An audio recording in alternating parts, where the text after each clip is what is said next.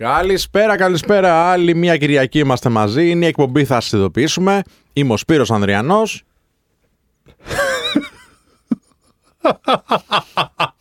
θα πεις τίποτα; Να πω ρε φίλε, να πω. Συνήθως λες το όνομά σου. Οκ. Είμαι ο Δημήτρης. Γιατί, τε- τι είναι αυτό τώρα; Και καλά, επανάσταση. Α, Κυριακάτικα. Επειδή εσύ ρε φίλε λατρεύεις εδώ πέρα την Κυριακήλα, πρέπει όλοι να λατρεύουμε την Κυριακήλα. Κάποιοι από εμάς δεν είναι. Καλά, σε στηθεί ο έτερος. Ε, Είμαι ο Κωνσταντίνος Κηδίος. Καλώς ήρθατε σε ένα ακόμα, θα σας ειδοποιήσουμε.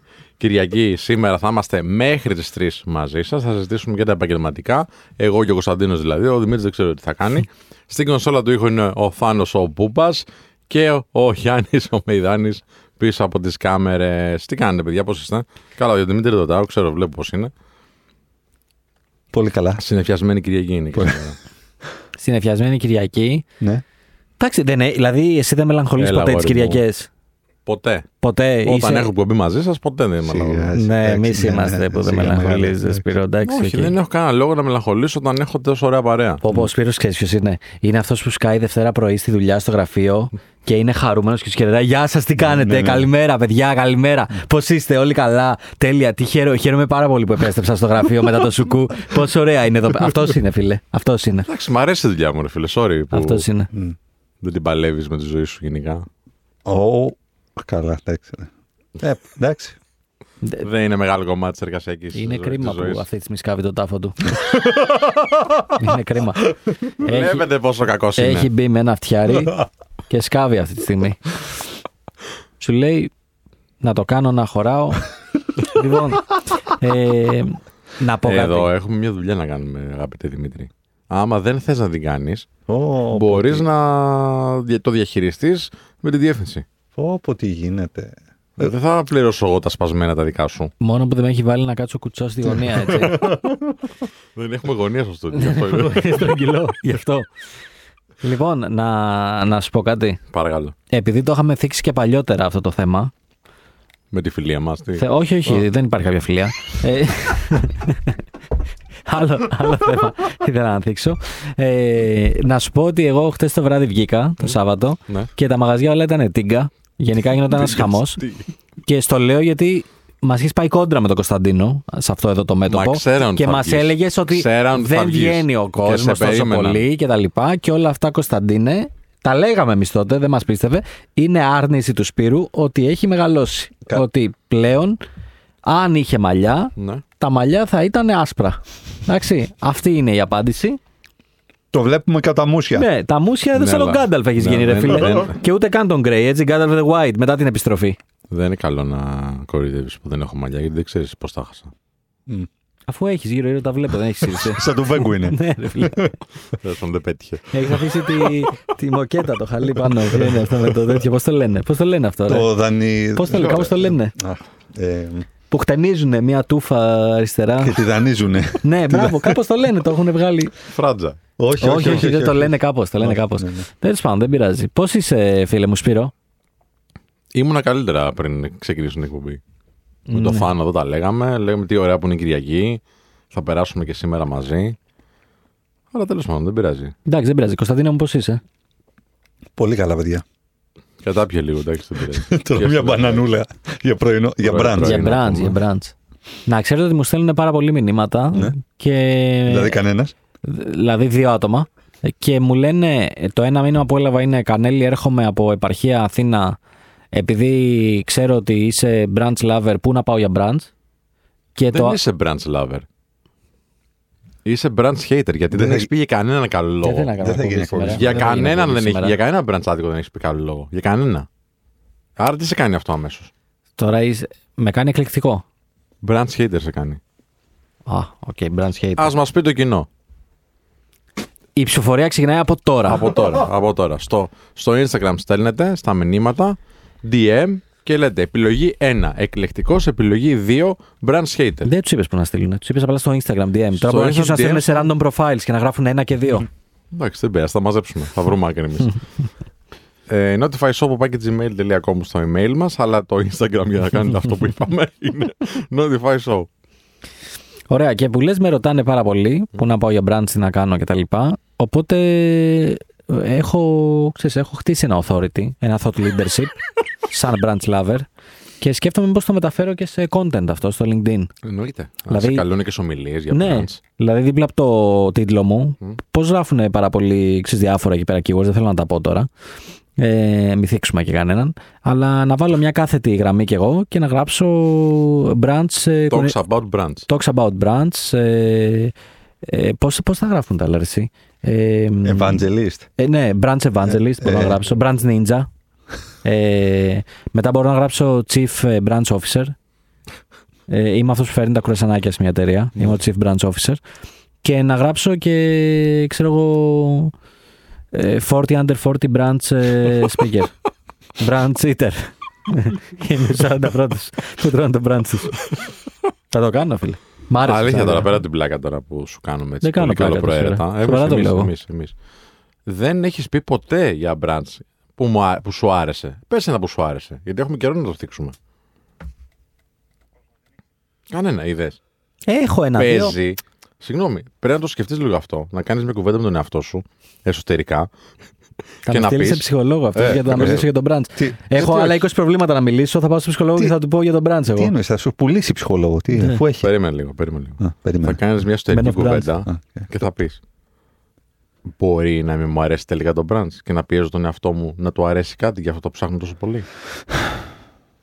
Το έχεις σκεφτεί αυτό; Όχι, μ' αρέσει το brunch. Αφού δεν έχεις ποτέ κάτι καλό γι' αυτό. Πειράζει που έχω πολύ ψηλά τον Πάρε πήχη. μια ανάσα, δεν χρειάζεται να απαντήσεις. Sorry.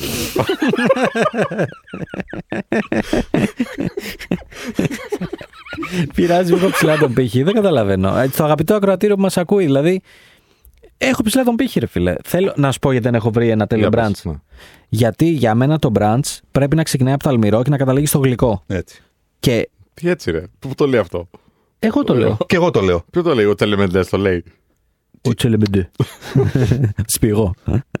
Ε, οπότε δεν έχω καταφέρει να μείνω ικανοποιημένος από ένα μαγαζί σε όλο το φάσμα, ρε φίλε. Ή θα έχει πάρα πολύ καλά αυγά και αλμυρά και τα λοιπά και μετά στα γλυκά θα είναι, ε, ξέρεις, θα είναι αυτά τα pancake που τρως μια μπουκιά και νιώθεις ότι φουσκώνει μέσα στο αλεύρι ξαφνικά η κοιλιά σου ανατινάζεται. Ή τα αλμυρά του θα είναι μέτρια, μη σου πω κάτω του μετρίου, και τα γλυκά του θα είναι τρομερά. Θα πεις πω, πω, τι ξέρω εγώ, τι pancakes είναι αυτά, τι γλυκό είναι αυτό ωραίο, τι. Ναι. Ε, Πώς λέγεται, το μπα- μπανόφι είναι αυτό κτλ. Αλλά δεν έχω βρει ένα που να πω σε όλο το φάσμα ότι πηγαίνω κάθε εβδομάδα εκεί και λέω πω, πω, τέλεια ρε φίλε. Αυτό μου φτιάχνει εβδομάδα. Εγώ να πω πάντως ότι είναι τόσο επιλεκτικός ο Μεσίε Κανέλης επειδή έχει, με- έχει μεγάλη εμπειρία από τα γαλλικά εστιατόρια. Ισχύει αυτό; Ή λέω Ισχύει, ψέματα; ήμουν Α, στο Παρίσι. Ήμουν στο Ήσουν Παρίσι. στο ισχύει Παρίσι αυτό. πάρα πολύ καιρό και δούλευες εκεί και όλα τα έκανες και έτρωγες και μπρόντς εκεί. Έτρωγα, ναι. Βέβαια, Μπρόντς. Εντάξει, ας πούμε εκεί πέρα, στο, θα σου πω, στο Παρίσι, Μμ. πας και την πρώτη φορά που πήγα να πάρω ένα κρουασάν σοκολάτας. Croissant, ναι. Ναι, pain au chocolat λέγεται, αλλά οκ. ε, Το, croissant, το pain au chocolat είναι ψωμί με σοκολάτα. Το croissant λέγεται croissant. Πάλι καλά που είναι ο Ανδριανός να σου μάθει τι έτρωγε στο Παρίσι, ρε. οκ. Εντάξει. Ε, πάμε παρακάτω. Γιατί μιλάμε και γαλλικά, φίλε, εκτός των άλλων. Εντάξει, εντάξει, οκ. Εκτός των άλλων. Εκτός των άλλων. Λοιπόν, και την πρώτη φορά που πήρα, ξες, σου δίνουν ένα κρουασάν που είναι, τι να σου πω, είναι πιο μικρό από το χέρι σου. Μμ. Είναι πάρα πολύ μικρά. Έχω μικρό χέρι. Και εγώ, λέω το λέει εγώ όλος ο κόσμος. Ότι εντάξει, λέω εδώ πέρα μας σκαμάρουν αυτοί εδώ οι Παριζιάνοι. Τύπου τι scam είναι αυτό. Και μας κοροϊδεύουν και τέτοια. Και φίλε, ήταν από τα καλύτερα πράγματα που έχω φάει στη ζωή μου. Γιατί, Πόσο, γιατί. πόσο έκανε να μας πεις; Πανάκριβο ήταν, δεν θυμάμαι καν. Ε, πήρες δηλαδή ένα, μια κουτσουλιά και ήταν έξω 8 ευρώ, 10 ευρώ, τέτοιες τιμές. Και ήμουνα, γι' αυτό έλεγα, μας καμάρουν. Ξέρεις, λέω, μας κοροϊδεύουν εδώ πέρα οι τύποι. Και όντως όμως ήταν από τα καλύτερα που έχω φάει στη ζωή μου. Δηλαδή το έτρωγες και λέει, ρε φιλέ, Κάθε μπουκιά και. Κάθε μπουκιά και ήταν explosion. λες και Ναι, το ναι. είχαν βγάλει από το φούρνο εκείνη τη στιγμή και στο έδωσε στο χέρι. Ενώ εδώ πέρα, ξέρεις, όταν παίρνεις κάτι, λες, εντάξει, OK, meh. Μμ. Εγώ θυμάμαι μια φορά είχα πάει ε, συνοδευόμενος στο Παρίσι και πήγε η συνοδός μου τέλος πάντων τότε, ε, πέρα έχουν περάσει αρκετά χρόνια, και να πάρει από τον τοπικό φούρνο α, μικρά, πώς τα λένε μωρέ αυτά, κάτι λουκανικοπιτάκια, κάτι τυροπιτάκια, κάτι τέτοια. Λοιπόν, και παίρνει, ξέρω εγώ, ήμασταν δύο άτομα, παίρνει, ξέρω εγώ, 20 κομματάκια, ξέρω εγώ, το πολύ. Δεν, δεν πήρε παραπάνω.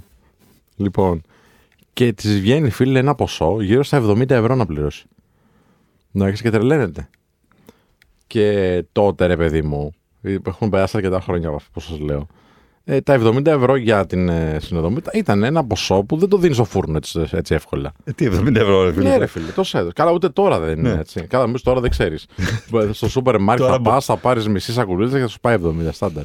Anyway, και επειδή τράπηκε να, να, το, να ρωτήσει, να πει, ξέρεις, τι έγινε τώρα, γιατί πήγαν τόσο; Ξέρεις, ή δεν τα θέλω, ας τα Μμ, πείσω. μμ. Και τα πήρε. Ε, νιώθω πολύ άσχημα. Και ήρθε στο σπίτι και δάκρυσε. Δάκρυσε σε φάση και τι με τόσο, ξέρω εγώ. Δεν, το- δεν το σκέφτηκα να το πω.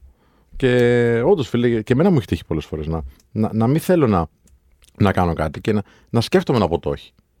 Από Από περηφάνεια. ευγένεια, από περηφάνεια ή ότι είμαι τόσο χαζός, δεν κατάλαβα πόσο έχει αυτό το πράγμα, ας πούμε. Εντάξει, Ναι. όλοι, όλοι έχουμε κάνει Ναι, miscalculations ναι, και έχουμε ναι. πάρει πράγματα γιατί μετά ντρεπόμαστε να πούμε όχι άστο κτλ. Ε, πάρα πολλές φορές. Ναι. Αμέτρε φορές. Αλήθεια. Ναι, ναι, ναι, αμέτρε Ναι, φορές. εγώ ακόμα το κάνω καμιά φορά. Για πείτε. Που λέω μετά ότι εντάξει, Σε- το- τώρα, ε, άστο μπο- τώρα, μπορείς τι να να μου- πω εδώ πέρα. Φτάνοντας στο ταμείο του σούπερ μάρκετ ή πηγαίνοντας σε ένα ζαχαροπλαστείο και παίρνοντας ή σε ένα φούρνο και παίρνοντας, μαζεύοντας και λέγοντας γιατί πήρα Μπαίνω, τόσο. να σου πω ένα παράδειγμα Ναι. που μου συμβαίνει συχνά. Ε, μπαίνω σε ένα ζαχαροπλαστείο και ρε παιδί μου εκείνη τη στιγμή έχω πολύ μεγάλη λιγούρα. Μμ. Οκ. Και μπορεί να ξεκινήσει ότι ε, βάλε μου ρε παιδί μου δύο μικρά, βάλε μου ας πούμε ένα προφιτερόλ, βάλε μου ένα τιραμισού, βάλε μου ένα μπανόφι.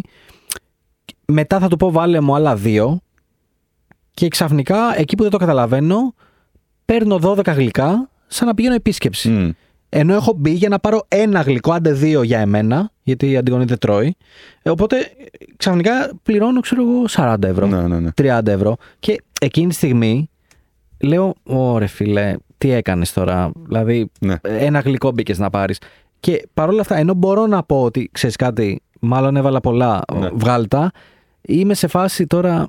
Τώρα, Άστο, ναι, τώρα άστο, άστο. πέρασε, ναι. Ποιος το λέει τώρα. Μμ. Το ίδιο και με το φαγητό. Δηλαδή, θα πάμε κάπου, θα παραγγείλουμε. Μπορεί εγώ να ξεκινήσω να λέω: Λοιπόν, φέρουμε μας απορρεκτικά, μία πατάτες, ένα τέτοιο, ένα τέτοιο. Και μετά να πω μέσα στο μυαλό μου: Τώρα πήρα πολλά ορεκτικά.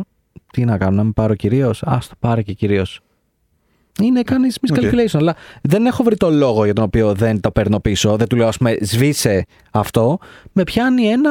Δεν δεν ξέρω τι είναι. Ο Σπύρος να μου το εξηγήσει. Είναι ψυχολογικό καθαρά. Και έχει Ευχαριστώ. να κάνει με το πώς μεγαλώσαμε. Και εγώ το σου λέω. Προσπαθώ να το κάνω συνειδητά πλέον. Δεν θα το σκεφτώ και θα κάνω τον εαυτό μου να πει κάνε αυτό γιατί θα νιώθεις καλά μετά που θα το, έκανες, που θα το κάνεις. Ασχέτω αν υπάρχει η στιγμιαία ψηλοντροπή. Πετάτε φαγητό. Ε, προσπαθώ να μην πετάω πλέον. Ε, Σου, σου λήγουν όμως πράγματα, σου Πάρα χαλάνε πολλά, πράγματα. πάρα πολλά. πάρα Αλήθεια, πολλά. ε; Ναι, ναι, ναι. Ναι, ρε, εμένα άπειρα. Αλήθεια. Άπειρα, άπειρα. Πολύ κακό αυτό. Άπειρα και είναι πολύ κα- κακό. Καθόλου. Ναι. Τα, τα τρώω όλα και τα ντουλάπια. Άπειρα και όποτε λύγει κάτι και το πετάμε, ε, ακούω και κατσάδα από τη σύντροφό μου. Δεν είναι, δεν είναι καλό. Δεν είναι καλό. Κυρίως ξέρεις πώ το, με τι το κάνω. Στάνταρ ε, με το γάλα. Ναι, επειδή. Δεν προλαβαίνω. Παίρ- θα πάρω ένα γάλα. Την πρώτη μέρα που θα το πάρω θα φάω τα δημητριακά. Μμ. Μετά θα περάσουν οι μέρες. Γιατί μπορεί να ξυπνήσω αργά, μπορεί να έχω μια συνάντηση. Ναι, δεν θα ναι. φάω πρωινό. Θα περάσουν τρεις μέρες. Μπορώ να φάω κάτι άλλο. Μπορώ να πάρω κάτι έξω. Πέρασε. Θα λήξει το γάλα, Ε, τέλος. ναι. That's it. Και θα είναι, τι να σου πω, θα έχω βάλει ένα μπολ απλά. Μμ. Γιατί δεν πίνω γάλα. Μόνο στα δημητριακά ότι βάζω. Και τέλος. Ναι. Εντάξει, έχει άλλο γάλα. Η σύντροφος έχει γάλα καρύδας Ναι, εγώ ναι, έχω ναι. το, το αυλό. Είσαι Οπότε, το πλεμπαίο. οπότε αναγκαστικά, ξέρεις, το τρώω, λέω ότι εγώ φταίω που Ναι. έληξε. Που είναι πολύ κακό, όντως. Είναι πολύ κακό, όντως. Πάμε διαλυματάκι. Πάμε. Ωραία. 989 Αλφα Radio, επιστρέφουμε σε λιγάκι. 989 Αλφαρέντο, επιστρέψαμε. Είναι η εκπομπή, θα σας ειδοποιήσουμε. Με τον Κωνσταντίνο Κίτζο και τον Σπύρο Ανδριανό και έναν και τον Δημήτρη καμιά φορά. Δεν ξέρω τι του έχω κάνει σήμερα, αγαπητέ Να σου πω κάτι. Κωνσταντίνε. αλλά Εγώ δεν νόμιζα ότι πειράζει. ήμασταν φίλοι. Ναι, και; Ε, δεν ισχύει μάλλον από ό,τι φαίνεται. Ναι, και; Και τίποτα. Θα είμαι επαγγελματίας, συνεχίσω την εκπομπή. Δεν είσαι δεν επαγγελματίας είσαι. μία ανακοινώνοντας το όνομά του. Πες τα, Κωνσταντίνε, πες τα εσύ που τα λες και ωραία. Άλλος ένας φίλος. Σβήστηκε από τη λίστα. Σβήστηκε κι αυτός. Είναι η εκπομπή, θα σε βρίσκουμε βρίσκουμε με με τον Σπύρο Δεν στο είπα από, από χτες. ότι μόνος του μιλάει, μόνος του ρωτάει, μόνος του παρουσιάζει. Θέλει να μας κάνει άκρη, ρε φίλε. Θέλει να μας φάει.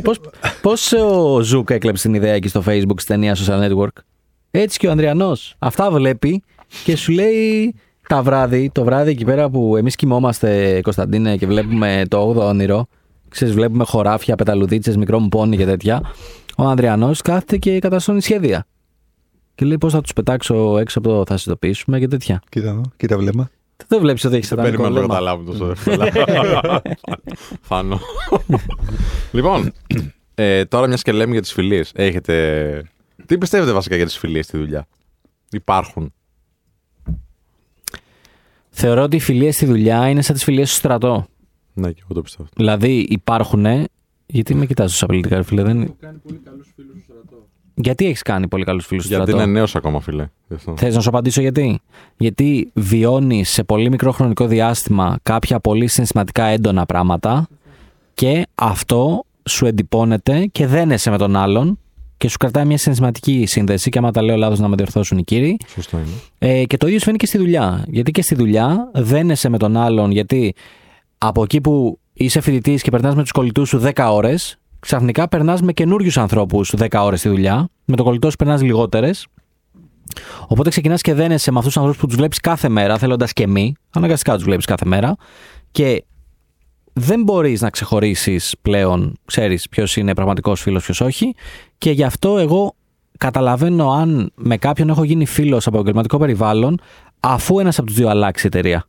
Ναι, ρε. Ναι, βέβαια. βέβαια. Γιατί ξέρεις, όταν είσαι στην ίδια εταιρεία, Αναγκαστικά- όλοι κολλητοί είναι. Αναγκαστικές καλημέρες. Ναι, όλοι, κο- όχι, και όλοι κολλητοί είναι. Ναι, εντάξει. ο bro μου, ό,τι χρειαστείς δικέ μου, εγώ είμαι εδώ και μην αγχώνεσαι και ναι, και βγαίνει μπροστά και θα σε στηρίξω και αυτά. Και ξαφνικά βλέπεις ότι όταν αλλάζεις ε, εταιρεία, που σημαίνει και με τους πελάτες αυτό, έτσι. Ναι, 1000%. Πάρα πολλοί πελάτες, εμείς δεν έχουμε μόνο σχέση, ξέρετε, είμαστε μόνο συνεργάτες, είμαστε και φίλοι. Και ξαφνικά, άμα δεν τα βρείτε στο budget, ξαφανίζονται. Ξαφανίζει όλοι. Οπότε, όταν σταματήσεις να έχεις επαγγελματική σχέση, τότε βλέπεις αν ο άλλος θέλει να είστε φίλοι ή όχι. Αυτό ισχύει και γενικότερα όμως, φίλοι, λίγο στις φιλίες. Δηλαδή, σπάνια συναντάς εντελώς ανιδιοτελή φιλία στη σήμερον ημέρα. Με κάποιο τρόπο νομίζω ότι ακόμα και στις φιλίες εκτός εργασίας πρέπει να μέσα σε εγωικά εξυπηρετήσει κάποια χρησιμότητα. Κάνω λάθος; Νομίζω δεν κάνεις λάθος. Απλά θα σου πω που έχω καταλήξει πλέον. Και λέω που έχω καταλήξει πλέον γιατί εγώ είμαι ένας άνθρωπος ο οποίος ε, είχε έναν κολλητό για περίπου 25 χρόνια με τον οποίο ε, σταματήσαμε να μιλάμε. Λόγω μιας σχέσης που είχε. Λόγω Κοπέλα. Ναι. Οκ. Ε, επειδή, επειδή έκανε αυτή την επιλογή εννοείς; Δε- Ή- ε, όχι επειδή έκανε αυτή την επιλογή, έκανε αυτή την επιλογή και σιγά σιγά, Α, ξέρεις, ναι. αυτή η επιλογή εμένα με έκανε Ναι, ναι. ε, Να μην με επιλέξεις. να μην με επιλέξεις. Ναι, τέλος πάντων. ναι. Λοιπόν, και 25 χρόνια, έτσι. 25. Δημοτικό, γυμνάσιο, λύκειο, ίδιο θρανείο. Ε, ο- τα πάντα, Τα πάντα. αυτοκόλλητη. Αδερφική. Ε, οπότε γι' αυτό θα σου πω ότι έχω καταλήξει στο συμπέρασμα μετά από τόσα χρόνια ότι είναι πολύ δύσκολο να υπάρχει ανιδιοτελή φιλία, κολλητή φιλία, να σου το πω έτσι, να είσαι αυτοκόλλης με τον άλλον και να δι- διατηρηθεί. Και εγώ πλέον αυτό που κάνω είναι το εξής. Θεωρώ ότι έχω φίλους, όπως εσύ, ο Σπύρος δεν είναι, ας πούμε, όπως εσύ. Δεν είναι τους ο- πλέον. Με τους, ο- με τους οποίους πλέον δεν λέω ότι είμαι κολλητός, αλλά τους θεωρώ ότι είναι σε μια ζώνη φιλίας. Δεν τους λέω γνωστούς, Ναι. τους λέω είναι φίλος. Μμ. Είναι σε μια πιο κοντινή ζώνη. Δεν θα πω ότι είναι ε, ο κολλητός μου, ξέρεις. Δεν... Αλλά έχω διατηρήσει μια τέτοια ζώνη με κάποιους συγκεκριμένους ανθρώπους που λέω ότι, οκ, αυτή είναι οι φίλοι μου για την ηλικία που είμαι πλέον. Δεν είμαστε στο σχολείο να έχω κολλητούς, Ναι. best friends και τέτοια. Και ότι αυτό είναι το καλύτερο που μπορώ να έχω αυτή τη στιγμή. Οκ. Το πιο κοντινό σε μένα που μπορώ να Πόσες, έχω. πόσες ζώνες έχεις; Έχεις ε, γνωστοί, φίλοι, κολλητοί. Κολλητούς δεν έχω. Όχι. οκ. Δεν έχω κολλητούς. Άρα έχεις φίλους και γνωστούς. Φίλους και γνωστούς, ναι. Οκ. Δηλαδή, οι, γ- οι φίλοι, αυτούς που θεωρώ φίλους, είναι άνθρωποι οι οποίοι ε, και χωρίς να μας δένει τίποτα θα κάνουμε reach out ο ένας στον άλλον, ό,τι και να γίνει, και χωρίς business objectives ή να κερδίσει ο- κάτι ο ένας από τον άλλον, και κρατάμε όντως μια επαφή. Ακόμα και να χαθούμε ένα μήνα, δύο μήνες, κάποια στιγμή θα ξαναεπανέλθουμε κάπως ένας από τους δύο. Θα πούνε πάμε για ένα φαγητό αυτά. Οπότε τους θεωρώ ότι, ξέρεις, είναι μια φιλία αυτή που διατηρείται. Ε, και από εκεί και πέρα, επειδή σ- μιλάω με πάρα πολλούς κάθε μέρα από τη δουλειά, από το δίκτυο αυτά, από τη στιγμή που κάνουμε κάποια παραπάνω πράγματα, τους θεωρώ γνωστούς. Αυτό. Οκ. Υπάρχουν άνθρωποι στην, ε, στη ζωή σου που ενώ έχετε να μιλήσετε και ένα χρόνο και δύο χρόνια θα σου πω εάν εμφανιστούν μπορείτε να κάνετε catch-up πάρα πολύ γρήγορα και θα έτρεχες για αυτούς αν ήταν σε ανάγκη. Έχω, έχω έναν τέτοιο άνθρωπο ο οποίος ε, είμαστε από το στρατό μαζί. Μμ. Και παρόλο που μπορεί να εξαφανιστούμε για τρει-τέσσερι μήνες, θα βρεθούμε και θα κάνουμε κατσάπ σαν να μην τρέχει τίποτα. Fast forward όλα. Όλα, ναι. Τα πάντα. Ε, πάρα πολύ καλό παιδί. Και η αλήθεια είναι ότι με είχε βοηθήσει και πάρα πολύ στο στρατό. Μάλιστα. Οκ. Ωραία. Πώς είχε βοηθήσει το στρατό; Έβγαζε τις υπηρεσίες. Οπλονομείο, κλασικά. όχι, όχι, όχι, όχι. Δεν έβγαζε τις υπηρεσίες, αλλά εντάξει, ρε παιδί μου, σε μερικά θέματα στο στρατό είχα δυσκολευτεί. Εντάξει, δεν είναι. Σπύρο, δεν περάσαμε όλοι εύκολα στο στρατό όπως εσύ. Μμ, Έτσι. μμ. Κάποιοι από εμάς υπηρετήσαν ε, βαριά. Οπότε με είχε βοηθήσει, ξέρεις, ήταν ε, δίπλα, τα λέγαμε, όλα οκ και με τις ε, σκοπιές και όλα αυτά. Ε, οπότε, ξέρεις, μας έχει συνδέσει αυτό και, ξέρεις, τα λέμε. Ε, δουλεύει και αυτός σε μια εταιρεία της αγοράς, όχι στο marketing, στο logistics, supply chain και τέτοια. Μμ. Οπότε, με αυτόν όντως και πέντε μήνες μετά να βρεθούμε, ξέρεις, θα πούμε βλακεία που χαθήκαμε, αλλά θα κάνουμε fast forward, σαν να μην τρέχει τίποτα. Ξέρεις, είναι γνωστός ο αμοιβαίος σεβασμός Μμ. του ενός για του άλλου, οπότε it's all good. Οκ. Σπύρο, εσύ τι πιστεύεις για, το, για τη φιλία στην εργασία; Ε, για μένα είναι πολύ δύσκολο να κάνω φιλίες αρχικά. Πάρα πολύ δύσκολο, ασχέτως αν ε, έχω την ικανότητα να συνδέομαι με τους ανθρώπους. Δηλαδή πρέπει να. Ε, είμαι της άποψης ότι πρέπει να μου αποδείξει ο άνθρωπος. Όχι με την έννοια τώρα του τεστ και ξέρεις της. Ε, Πώς το πω, του, να, κερ- να με κερδίσει. Αλλά πρέπει να αποδείξει αυτή η σχέση ότι υπάρχει λόγος να υπάρχει. Εντάξει. Ποια είναι τα KPIs όμως; Είναι πολύ απλό, φίλε. Είναι το πόσο ε, ενδιαφέρον έχω για την κουβέντα που κάνω μαζί του. Μαζί, μαζί της, Ναι. τέλος πάντων. Κυρίως Με τον άντρες, άνθρωπο, φίλους, με τον ναι. άνθρωπο, ας πούμε. Ναι. Δεν έχω γυναίκες φίλε, να σου πω την αλήθεια. Έτσι, το, το λέω πολύ ανοιχτά. Α, ούτε είχα ποτέ. Ωραίο θέμα. Υπάρχει φιλία μεταξύ άντρος και Δεν γυναικών; πιστεύω ότι υπάρχει γενικότερα. Εντάξει, υπάρχουν κάποιες περιπτώσεις προφανώς ανθρώπων, αλλά δεν είναι το. Ε, δεν είναι η, η- ο κανόνας. Είναι η εξαίρεση. Εντάξει, αλλά θέλω να το αναλύσουμε λίγο περισσότερο. Οπότε, Οπότε- καλύτερα να πάμε στα διαλυματάκια. Ναι, για να τώρα, μας πεις τα, τα KPIs Να, της, ναι, ε, ναι. της φιλίας έτσι πως εσύ τα ορίζεις. Πάμε Λοιπόν, στα διαλυματάκια και τα λέμε σε λιγάκι 989 Alpha Radio. 989 Αλφα Radio, επιστρέψαμε. Είναι η εκπομπή, θα σας ειδοποιήσουμε με Σπύρο Ανδριανό, Δημήτρη Κανέλη, Κωνσταντινό Κίτζιο και μιλάμε για την φιλία γενικότερα, αλλά και ειδικότερα στο κομμάτι της της εργασίας. Και είχε πάρει το λόγο ο Σπύρος Ανδριανός, ο οποίος λέει ότι δεν κάνει εύκολα φιλίες. Είναι, Όχι, δεν κάνω. είναι δύσκολο το αγόρι μας εδώ. Καθόλου δύσκολο, ρε. Απλά ξέρεις τι, Όχι, επειδή είναι δίνω- μια δύσκολη πίστα. Αυτό είπα. Δεν είναι κακό. Δεν είναι κακό. Ε, Ναι. Δε- Είναι δύσκολο για μένα, δεν είναι δύσκολο για τους άλλους. Γιατί έχω την τάση να συνδέομαι και ένας από τους λόγους που δεν θέλω να συνδέομαι εύκολα με ανθρώπους είναι γιατί με πληγώνει πάρα πολύ όταν φεύγουν από τη ζωή μου. Μμ. Και ξέρω ότι θα φύγουν. Και δεν το λέω τώρα εγώ με την έννοια το Α, εντάξει, μπορεί, λυπηθείτε με γιατί πληγώνομαι. Καμία σχέση. Επειδή ακριβώς συνδέομαι και βλέπω πράγματα τα οποία θέλω να τα έχω στη ζωή μου και γι' αυτό λόγο γίνεται φίλος με αυτού του άνθρωπου, αλλά όχι μόνο και φίλος και σχέση και οτιδήποτε. Ε, σκέφτομαι ότι ξέρεις τι, θα το κάνω λίγο πιο δύσκολο να συνδεθώ. Οπότε να αξίζει τον κόπο. Εάν γίνει, ξέρω εγώ, η, η ρήξη της φιλίας μας να στεναχωρηθώ. Εντάξει; ναι. Α, ένα KPI, ας πούμε, που, KPI, τρομοτινά, γιατί Ναι, είμαστε και εντάξει. business show, τέλος Ναι, πάντων, ναι, σαν να μας επιτραπεί ο όρος, τέλος πάντων, σε, σε αυτήν την, την, την φάση, είναι μ, το πόσο ενδιαφέρον δείχνω στην κουβέντα, γιατί παίζει πολύ μεγάλο ρόλο για μένα να μην βαριέμαι να μιλήσω μαζί του. Α, το, το αν μου στέκεται στις καλές ή τις κακές στιγμές, πώς στέκεται μάλλον, δηλαδή η διαχείριση που θα κάνει σε μια εύκολη, σε μια εύκολη με την έννοια της χαρά στιγμή, αλλά και σε μια κακή στιγμή, είναι πολύ σημαντικό για μένα. Ε, ας πούμε ένα παράδειγμα, δεν θέλω ο άνθρωπος να με λυπηθεί, ούτε ο παρα, παρα, απαραίτητα να με βοηθήσει σε κάτι. Αλλά θέλω να κάτσουμε μαζί να βρούμε πρακτικές λύσεις και να με ξεμπλοκάρει από ένα κομμάτι ε, κακή σκέψη που μπορεί να κάνω. Εντάξει, γιατί αυτό, γι' αυτό θες τους ανθρώπους δίπλα σου, προφανώς. Α, και φυσικά στα καλά να, να δω μια ειλικρινή χαρά στα μάτια του ή στη συμπεριφορά του. Είναι πολύ σημαντικό. Και επίσης παίζει τεράστιο ρόλο πόσο αντέχεις στον χρόνο. Γιατί σίγουρα η ζωή συμβαίνει, πράγματα συμβαίνουν στη ζωή μας και δεν είναι εύκολο να είσαι πάντα εκεί πέρα κάθε μέρα ή κάθε εβδομάδα. Μμ. Έχω φίλο που ζει στη, στην άλλη άκρη της Υπήρου και όποτε έρχεται εδώ είναι σαν να μην έλειψε ποτέ. Τον έχω παντρέψει κιόλας. Ε, δεν το έχω πει καν, δεν το βγάλα ποτέ στα stories όπως ξέρω εγώ μπορεί να κάνουμε κάποια πράγματα που ε, συμβαίνουν στη ζωή μας. Τον έχω μέσα στην καρδιά μου και πιστεύω ότι με έχει και αυτός. Δηλαδή, ανά πάσα στιγμή ε, ξέρω ότι έχω έναν άνθρωπο στην Αγγλία που μπορεί να ε, είναι, ξέρω εγώ, εκεί πέρα γιατί εγώ δεν έχω σπίτι να με φιλοξενήσει. Μμ, Καταλαβες; μμ. Ε, και θυμάμαι όταν είχα πάει πρόσφατα, πρόσφατα πέρσι βασικά, στην, ε, στο Λονδίνο και είδα πώς, το έχει, πώς έχει επιτύχει μερικά πράγματα, ακριβώς επειδή δεν έχουμε την ε, καθημερινή επαφή. Και νιώσα πάρα πολύ περήφανος και ε, σχεδόν βούρκωσα για το πόσο περήφανος είμαι για αυτόν. Και την ε, γυναίκα του πλέον και την κατάσταση που έχει φτιάξει στο, σε αυτή την δύσκολη πόλη για τα επαγγελματικά. Α, μου λέει φίλε ξέρεις τι, και δεν το θυμόμουν. Μου λέει θυμάσαι όταν είχα έρθει πριν έρθω μου λέει στο Λονδίνο ποιος μου είχε μεταφράσει το βιογραφικό. Γιατί δεν, δεν τα μιλάει καλά τα αγγλικά τότε. Μμ. Και του λέω, Όχι ποιος. Και πίστευα θα πει κάποιον ε, φίλο μας, κοινό από τη σχολή. Και μου λέει εσύ. Και μου το έχεις έξι εσύ. Και αυτό ήταν μου λέει το έναυσμα που ήρθα εδώ. Και φίλε, ήταν πολύ συγκινητική στιγμή. Εντάξει, τώρα το λέω πολύ πιο χαλαρά προφανώς, αλλά τότε βλέποντας και αυτό που πετυχαίνει και στο, α, και στο περιβάλλον εκεί που ήμασταν, ήταν πάρα πολύ έντονο. Μμ. Αυτό ρε φίλε τον θεωρείς φίλο. Δεν γίνεται να μην το θεωρείς φίλο. Ναι, βέβαια. Για, για προηγούμενες εργασίες δεν έχω κρατήσει καμία φιλία.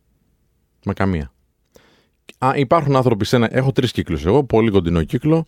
Ένα ε, λίγο πιο α, ανοιχτό κύκλο με ανθρώπους που θεωρώ πάρα πολύ κοντά μου και τους εκτιμώ και τους σέβομαι και τους έχω πολύ ψηλά.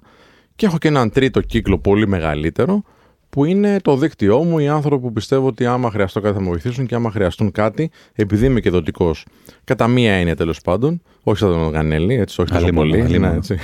Ναι, εγώ Σπύρο, αυτόν πού Άγιο είμαι, άνθρωπο. πού είμαι, πού με έχεις κατατάξει. Στο δεύτερο. τέταρτο κύκλο, είσαι εσύ.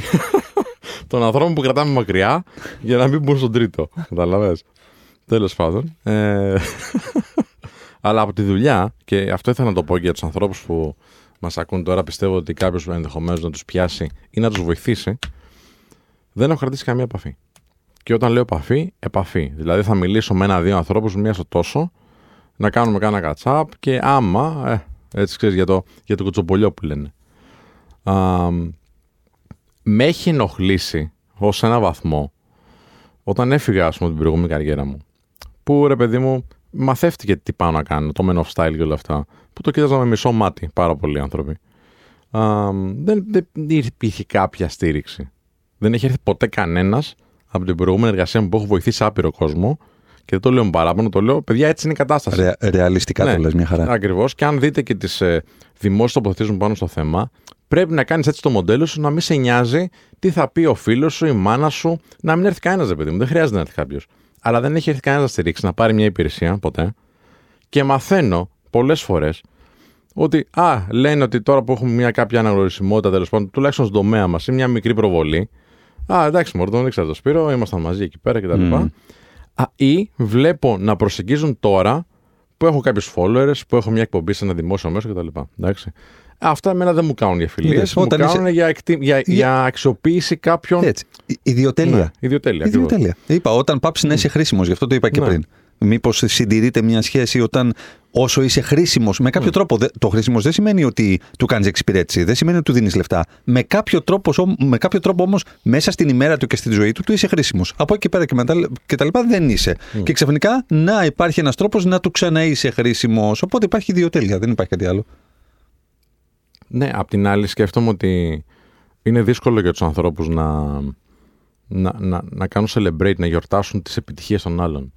Καταλαβαίνω ότι μπορεί κάποιοι τη δικιά μου εξέλιξη, που εγώ τη θεωρώ επιτυχία και κάποιοι άνθρωποι που εκτιμώ και σέβομαι αντίστοιχα τη θεωρούν επιτυχία, να μην μπορούν να την γιορτάσουν αντίστοιχα κάποιοι άλλοι άνθρωποι που ξέρεις μείναμε κάπως στάσιμοι τα τελευταία 10 χρόνια, είμαστε κάπως άνθρωποι που κάνουμε περίπου τα ίδια, ε, τι, το, τι είναι 2014, τι είναι 2022-2023, δεν έχει καμία διαφορά. Ε, οπότε αυτοί οι άνθρωποι αντιλαμβάνομαι ότι μπορεί να βλέπουν και κάπου τον εαυτό τους και να λένε, ξέρεις τι, τι έκανα εγώ, πο- σε υποσυνείδητο κιόλας επίπεδο, όχι απαραίτητα στο συνείδητό τους και να κάνουν την κριτική του εαυτού τους, που θα έπρεπε για μένα. Ε, Παρ' όλα αυτά, είναι- το καταλαβαίνω ότι είναι δύσκολο να το, να το αγκαλιάσουν και να το αγαπήσουν αυτό το πράγμα.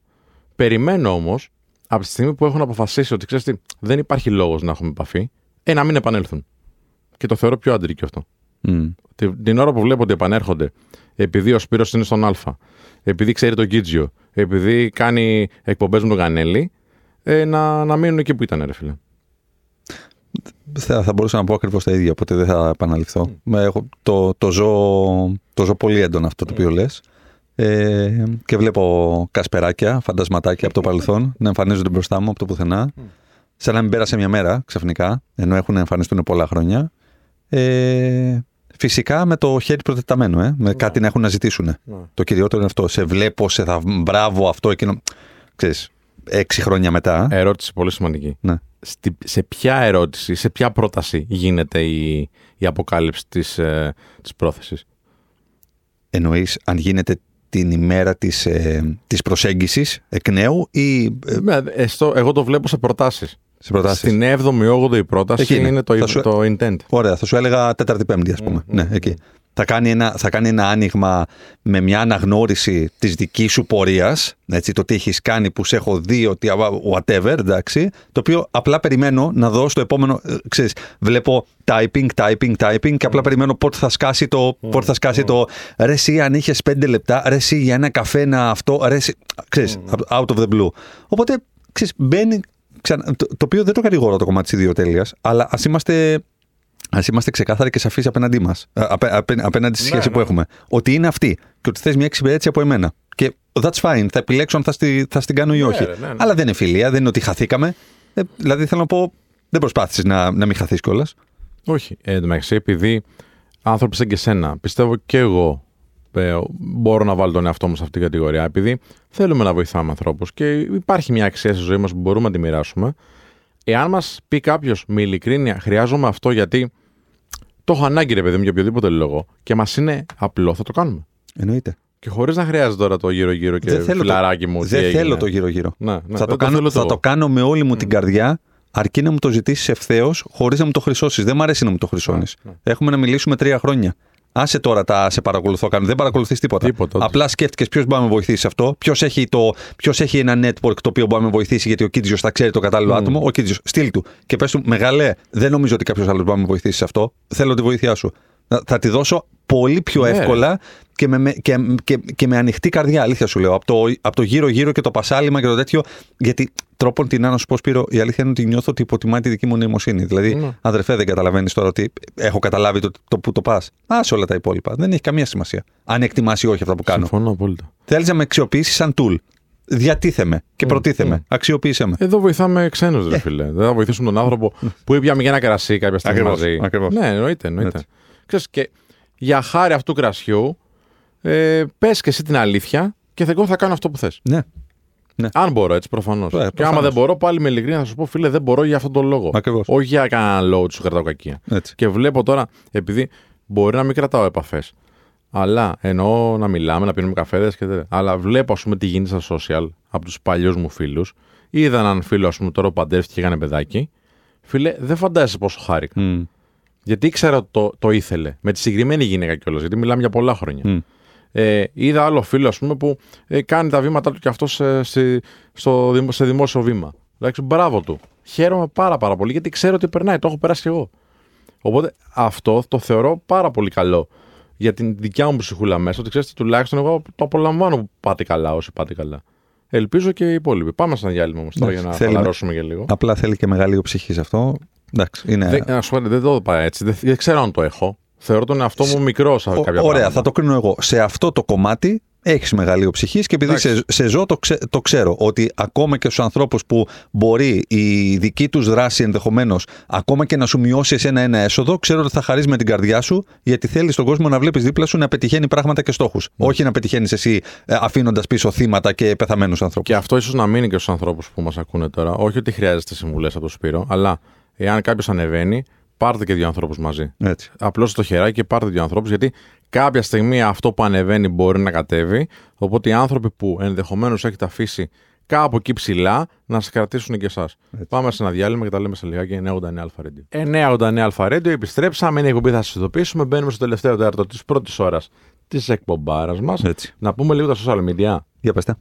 Θυμάσαι κανένα εσύ; Ε, YouTube. YouTube ποιο είναι; Θα σας ειδοποιήσουμε. Είναι Μπράβο, Notify ρε Show. φίλε, μπράβο, και μπράβο, έχουμε συγχαρητήρια. 5,3 κάπα. Παντού έτσι Ανε- δεν είναι. ρε φίλε. Ανεβήκαμε πάρα πολύ. Ανεβήκαμε, Ανεβήκαμε, ναι, ναι, ναι. Ευχαριστούμε πάρα πολύ για τη στήριξη στο YouTube. Εντάξει, τώρα στο, ε, στο TikTok είμαστε τώρα 34.000. Πόσο Εκεί, έχουμε ναι, ναι. πάει. Πολύ δυνατά και εκεί. Εκεί πέρα πάμε επίσης πολύ καλά και είμαστε πρώτο business show στο podcast στην Ελλάδα. Ου, μπράβο. Και business technology βλέπω στο Ναι, Spotify. τα πήραμε όλα, μπράβο, βάριζα. Μπράβο, τι θα γίνει ρε παιδιά. Θα παίξουμε λίγο ανταγωνισμό. ε. Πι- Ωραία, να το να το δοκιμάσουμε. Πηγαίνετε κάνει για να like στους άλλους. Σαν- λοιπόν, και στο Spotify και στο Apple Podcast και στο Google Podcast μπορείτε να μας ακούσετε, αλλά μπορείτε να κάνετε στο ε, Spotify και κριτική με 5 αστέρια, είναι αγαπημένοι μας, ευχαριστούμε πάρα πολύ για όσους το έχετε κάνει ήδη, αλλά και εσάς που θα μπείτε στη διαδικασία να το κάνετε τώρα. Και τώρα που μπορεί να ακούτε και δεν το έχετε κάνει, ρίξτε μια ματιά. Ακριβώς από πάνω υπάρχει κριτική, πατήστε 5 αξιολόγηση, μάλλον πατήστε τα 5 αστεράκια ή στο Apple Podcast γράψτε και δύο λογάκια τι σας αρέσει στην εκπομπή μας, ε, τι θα θέλατε επίσης να ακούσετε και θα το λάβουμε πολύ σοβαρά υπόψη μας. Αν θέλετε επίσης να στείλετε mail, είναι το notifyshow.gmail.com και στο Instagram τα DM σας, τα προσωπικά μηνύματα δηλαδή, α, στο Notify Show επίσης. Τέλεια. Τέλεια. Συζητούσαμε πριν για τις φιλίες Και- στη δουλειά. Και μην ξεχάσουμε να πούμε στο τέλος εκπομπής και για τις ομιλίες μας ε, που έχουμε. Ας πούμε τώρα, Κωνσταντίνο. Τώρα να τις πούμε; Τώρα μην τις χάσουμε. Να μην τις χάσουμε. Λοιπόν, 24 Φεβρουαρίου, ε, αγαπητό κοινό, 24 Φεβρουαρίου στις 12 η ώρα το μεσημέρι, για δύο ώρες, για δύο ολάκερες Ολόκληρες. έτσι, ώρες, θα είμαστε στο Μητροπολιτικό Κολέγιο, στο κάμπους του Αμαρουσίου. Ε, θα βγάλουμε και αντίστοιχα stories και τα λοιπά με το link για τις εγγραφές σας. Δεν υπάρχει χρέωση για το συγκεκριμένο event, οπότε μπορείτε να έρθετε να το παρακολουθήσετε κανονικά. Επαναλαμβάνω, 24 Φεβρουαρίου, 12 με 2, στο Μητροπολιτικό Κολέγιο, στο κάμπ- κάμπους του Αμαρουσίου.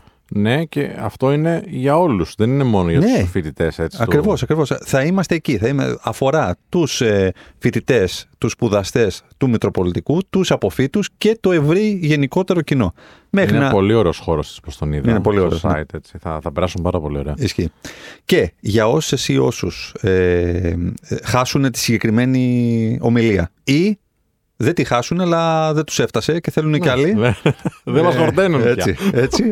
Για τους αχόρταγους λοιπόν και τις αχόρταγες, ε, 10 Μαρτίου στο Ζάπιο Μέγαρο της Αθήνας, Μμμ. στις 4 η ώρα το μεσημέρι, θα βρισκόμαστε στα Talent Days του College Link, ένα διήμερο καριέρας, ένα διήμερο με workshops, με γνωριμία α, junior και mid ανθρώπων, με εταιρείες, με ομιλίες κτλ. κτλ. Έτσι θα έχει αρκετά δυνατό vibe, πιστεύω, αυτή η εκδήλωση. Θα βρισκόμαστε εκεί την πρώτη μέρα της, αυτού του διημέρου, δηλαδή στις 10 Μαρτίου, στις 4 η ώρα μέχρι τις 5 και μισή τουλάχιστον, θα είμαστε σε ένα, θα σας ειδοποιήσουμε unplugged, όσο πιο αφιλτράριστα, με πολύ πάθος και με πολύ όρεξη. Και ομορφιά. Και μορφιά. Και λάμψη. και με φόρα, όπως είπε και η, και η εκπρόσωπος τύπου Πω, πω, του, cringe του festival. ΣΥΡΙΖΑ. Τι είπε και με φόρα. Πρόεδρε, έλα με φόρα. Πρόεδρε, έλα Ναι. με φόρα. Α, Ποιος, αυτός που περιμένετε. ποιος, ποιος να της έλεγε ότι αυτό δεν το λέμε κανονικά και ότι εννοούμε κάτι, κάτι κακό Κάτι όταν πολύ το λέμε. διαφορετικό. ναι, ναι, ναι. Ε, Τον κάλεσε στη σκηνή και του είπε Πρόεδρε, έλα, πρόεδρε, έλα με φόρα. και και κάποιος, πρέ- κα- κάποιος πρέπει να της πει ότι όταν το λέμε αυτό.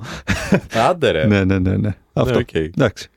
Ε, ξέρεις τι, ποιος θα μου το έλεγε; Ότι, εντάξει, πριν ξεκινήσουμε αυτήν την εκπομπή, ότι τώρα θα μιλάμε στο κολέγιο και μετά θα μιλήσουμε στο Ζάπιο.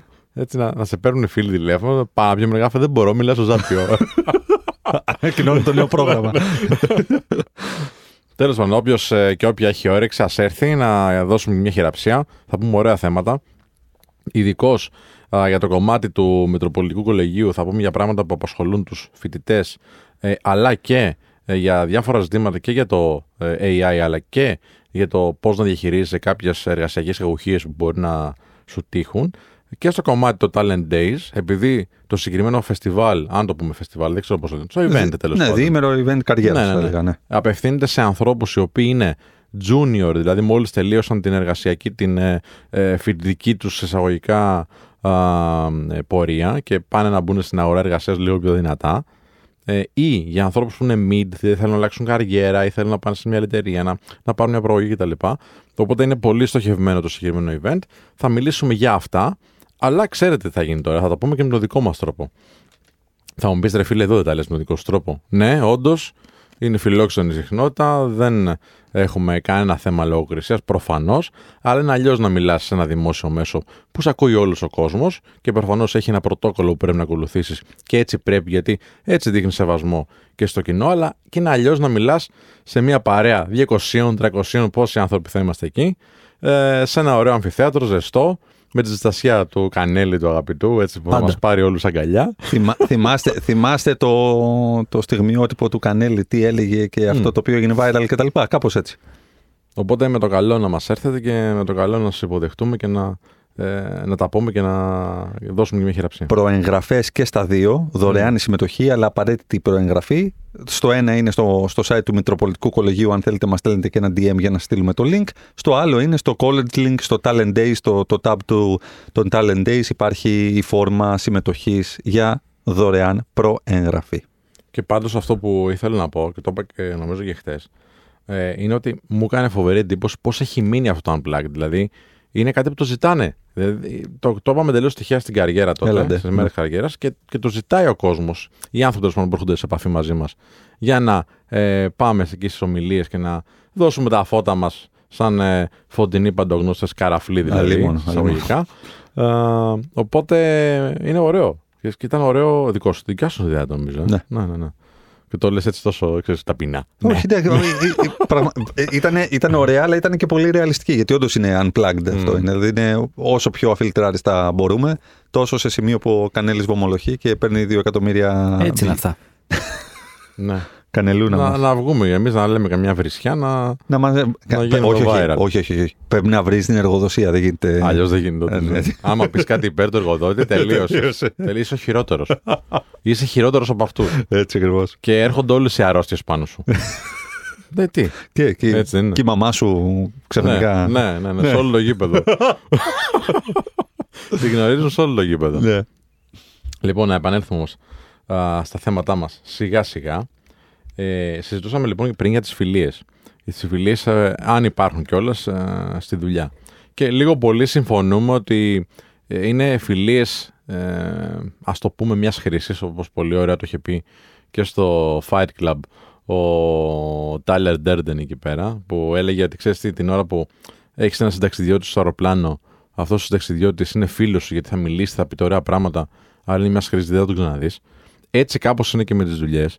Όχι σε όλες τις περιπτώσεις βέβαια, αλλά τις πιο πολλές κάπως έτσι πάει. Γιατί την ώρα που σε συνδέει κάτι που σε απασχολεί στη δουλειά, οι κακουχίε της δουλειάς, η ένταση της δουλειάς, ε, τα ωραία πράγματα στη δουλειά, α, το κοινό γραφείο, η κουζίνα που θα πείτε το ξομπολιό, ε, το, το meeting ξέρω εγώ, που θα βοηθήσει ένα τον άλλον. Ναι, εκεί μπορεί να νιώθεις μια κάποια σύνδεση, αλλά. Είμαι σίγουρος ότι θα μας στείλουν μηνύματα ότι παιδιά. Εγώ έχω βρει κολλητό από τη δουλειά. Εγώ, Ναι, ναι, έχω ναι, βρει, υπάρχουν εγώ τέτοιες παντρεύτηκα, περιπτώσεις. παντρεύτηκα από τη δουλειά κτλ. Άλλο αυτό. Τι Πολύ εννοείς; διαφορετικό. Α, ναι. Ε, όσο ό,τι αφορά τις σχέσεις, ναι, βέβαια, βέβαια. Πολύ διαφορετικό. ναι. Ναι, γιατί. Καλά, για μένα απαγορεύεται. Σε πολύ μεγάλο. Να τα συγχαίρει. Ε, Ναι, ναι, ναι. Γιατί δεν μπορεί να δουλεύεις και να την έχεις στο σπίτι τη γυναίκα σου. Μα- Γιατί η τριβή είναι τεράστια. Και επίσης, Μπορείς, αλλά η δεν- τριβή είναι τεράστια. Αυτό εννοείς. Δηλαδή, δεν δυνητικά ενδείκνυται. όλα μπορείς να Δεν κάνεις. ενδείκνυται. Δεν ενδείκνυται, ναι. Ναι, Και ναι. το λέω με το καπέλο του Men of Style. αυτή, Οκ, εντάξει. οκ. Ε, δεν ενδείκνυται γιατί η τριβή είναι τόσο μεγάλη που ένας άνθρωπος ο οποίος έχει να διαχειριστεί τα της ζωής του Μμ. και τα, τα επαγγελματικά ε, δεν μπορεί να διαχειρίζεται τώρα. Αν είναι σε διαφορετικό τμήμα; Λογιστήριο, πάλι, μα- και πάλι, λογιστήριο γιατί- marketing και δεν συναντιούνται μέσα στην ημέρα καθόλου; Εντάξει, είναι πιο εύκολο. Είναι πιο αλλά εύκολο. και πάλι είναι αντίστοιχα έτσι περίεργο γιατί ε, την βλέπεις ή τον βλέπεις και με το ρόλο το επαγγελματικό. Ναι. Κάτι θα του μεταφέρεις Ναι. από τη δουλειά. Φέρνεις τα, τα, τα Ναι, εκεί μωρέ. μέσα και. Ναι. Ναι, ενώ αν είσαι, αν η, η σύντροφος ή ο σύντροφος είναι εκτός γραφείου, Μμ. ε, βλέπεις και ένα άλλο μάτι, έτσι, μια άλλη άποψη. Αποφορτίζεις όταν τη τα λες. Αντίστοιχα και αυτή. Έτσι. Μμ, μμ. Έχει πολύ μεγάλη διαφορά. Αλλά οπότε, επειδή ήθελα να, το, να συζητήσουμε για Ναι. τι φιλίες, θα το πούμε μια άλλη εκπομπή, αν θες, στο Φυσικά. κομμάτι των σχέσεων. Γιατί ξέρω ότι είσαι έτσι τέτοιας. Το έχουμε Τρελιάρης. ξαναθίξει παλιά. Το έχουμε ξαναθίξει παλιά. Έλα, Έχουμε, Ωραία, όχι, σωστά. είχαμε πει αν, αν, αν φλερτά. Είχε πει ο Εμείς, Σπύρος, αν έχουμε κάνει. αν φλερτάρετε Φλερτ, στο. φλερτ, ναι, είχαμε για πει. Ναι, φλερτ, ναι. Και ε, είχε πει ο Σπύρος ότι είχε κάνει, έτσι, να τα λέμε αυτά ο- τώρα. Έλεγε ότι δεν μπορεί, δεν μπορεί να τα παριθμίσει. Ξέφευγε. Δεν, Τώρα- μπορεί, δεν μπορεί να τα παριθμίσει, έλεγε. Ναι, ναι, τώρα που καταδικάζει εδώ πέρα σαν την ε, Τη σχέση ιερά καταδικάζω, εξέταση. είπα. Τώρα ξαφνικά ξέρεις, άμα τον ρωτήσεις για αυτόν, σου λέει ναι, το έχω κάνει, αλλά το καταδικάζω. Ναι, βέβαια. Εντάξει. Πρόσεχε να δεις. Δεν Κλασικός είπα, δεν είπα Ανδριανός. καταδικάζω, είπα δεν ενδείκνυται. Ω, Το καταδικάζω το είπε εδώ ο κ. Κανέλη. εντάξει. Εντάξει, δεν καταδικάζουν κανέναν άνθρωπο ποτέ. Ναι, ναι. Ειδικά αν ε, ε, έχει φίλους παντού. λοιπόν, οπότε αυτό που ήθελα να πω έτσι να συνεχίσουμε το θέμα μας είναι ότι όπως το είπε πολύ σωστά και ο Κανέλης ότι είναι σαν τις φιλίες του Αρτόντε, δηλαδή μετά από λίγο που θα φύγει η σύνδεση του εξωγενή παράγοντα, που ο εξωγενής παράγοντας σε αυτή τη φάση είναι η δουλειά ή οι συνθήκες της δουλειάς, ε, θα είναι δύσκολο να διατηρηθεί η επαφή, η σχέση. Ε, θα είναι δύσκολο να υπάρξει αυτή η σύνδεση ε, και μετά, αν κάποιος φύγει. Και όντως θα πρέπει να ελέγξουμε σε βάθος χρόνου αυτό το πράγμα πώς δουλεύει. Ε, και ήθελα να πω το εξής: Πολλοί άνθρωποι κάνουν θυσίες για συναδέλφους που ως έναν βαθμό το καταλαβαίνω και είναι απόλυτα θεμητό. Ε, αλλά κάνουν θυσίες οι οποίες μπορεί να επηρεάσουν την επαγγελματική τους πορεία και την ανέλυξη για ανθρώπους που θεωρούν φίλους Μμ. και σε βάθος χρόνου αυτοί οι άνθρωποι δεν θα είναι εκεί. Δηλαδή, μπορεί κάποιος να, να δώσει πολύ μεγάλη μάχη για να γίνει κάτι, χαλώντας το όνομά του προς την εργοδοσία, προς την ιεραρχία, προς τους πελάτες, δεν ξέρω εγώ τι, Μμ. υποστήριζοντας έναν συνάδελφο που καλά το κάνει, αλλά πρέπει να ξέρουμε και τα όρια που βάζουμε και πώς κάνουμε μια μάχη, εντάξει, προφανώς, που είναι μια μεγάλη κουβέντα, θα συζητήσουμε και λίγο αργότερα, και έπειτα να δει και έπειτα βλέπει, ας πούμε, το κομμάτι, οκ, τώρα μήπως έκανα πολύ μεγάλη βλακία που το έκανα αυτό. Ναι, γιατί είναι όντως ε, υποστήριξε τον Κίτζο, αλλά με τον Κίτζο θα μιλάω μετά από ένα μήνα. Μμ.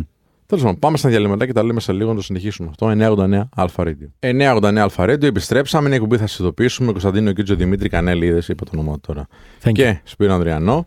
Τον Θάνατο Μπούμπα πίσω από, τα, ε, από την κονσόλα του ήχου, τον πρίγκιπα εδώ της κονσόλας και τον Γιάννη τον Μεϊδάνη Half Blood Prince. πίσω από τις κάμερες.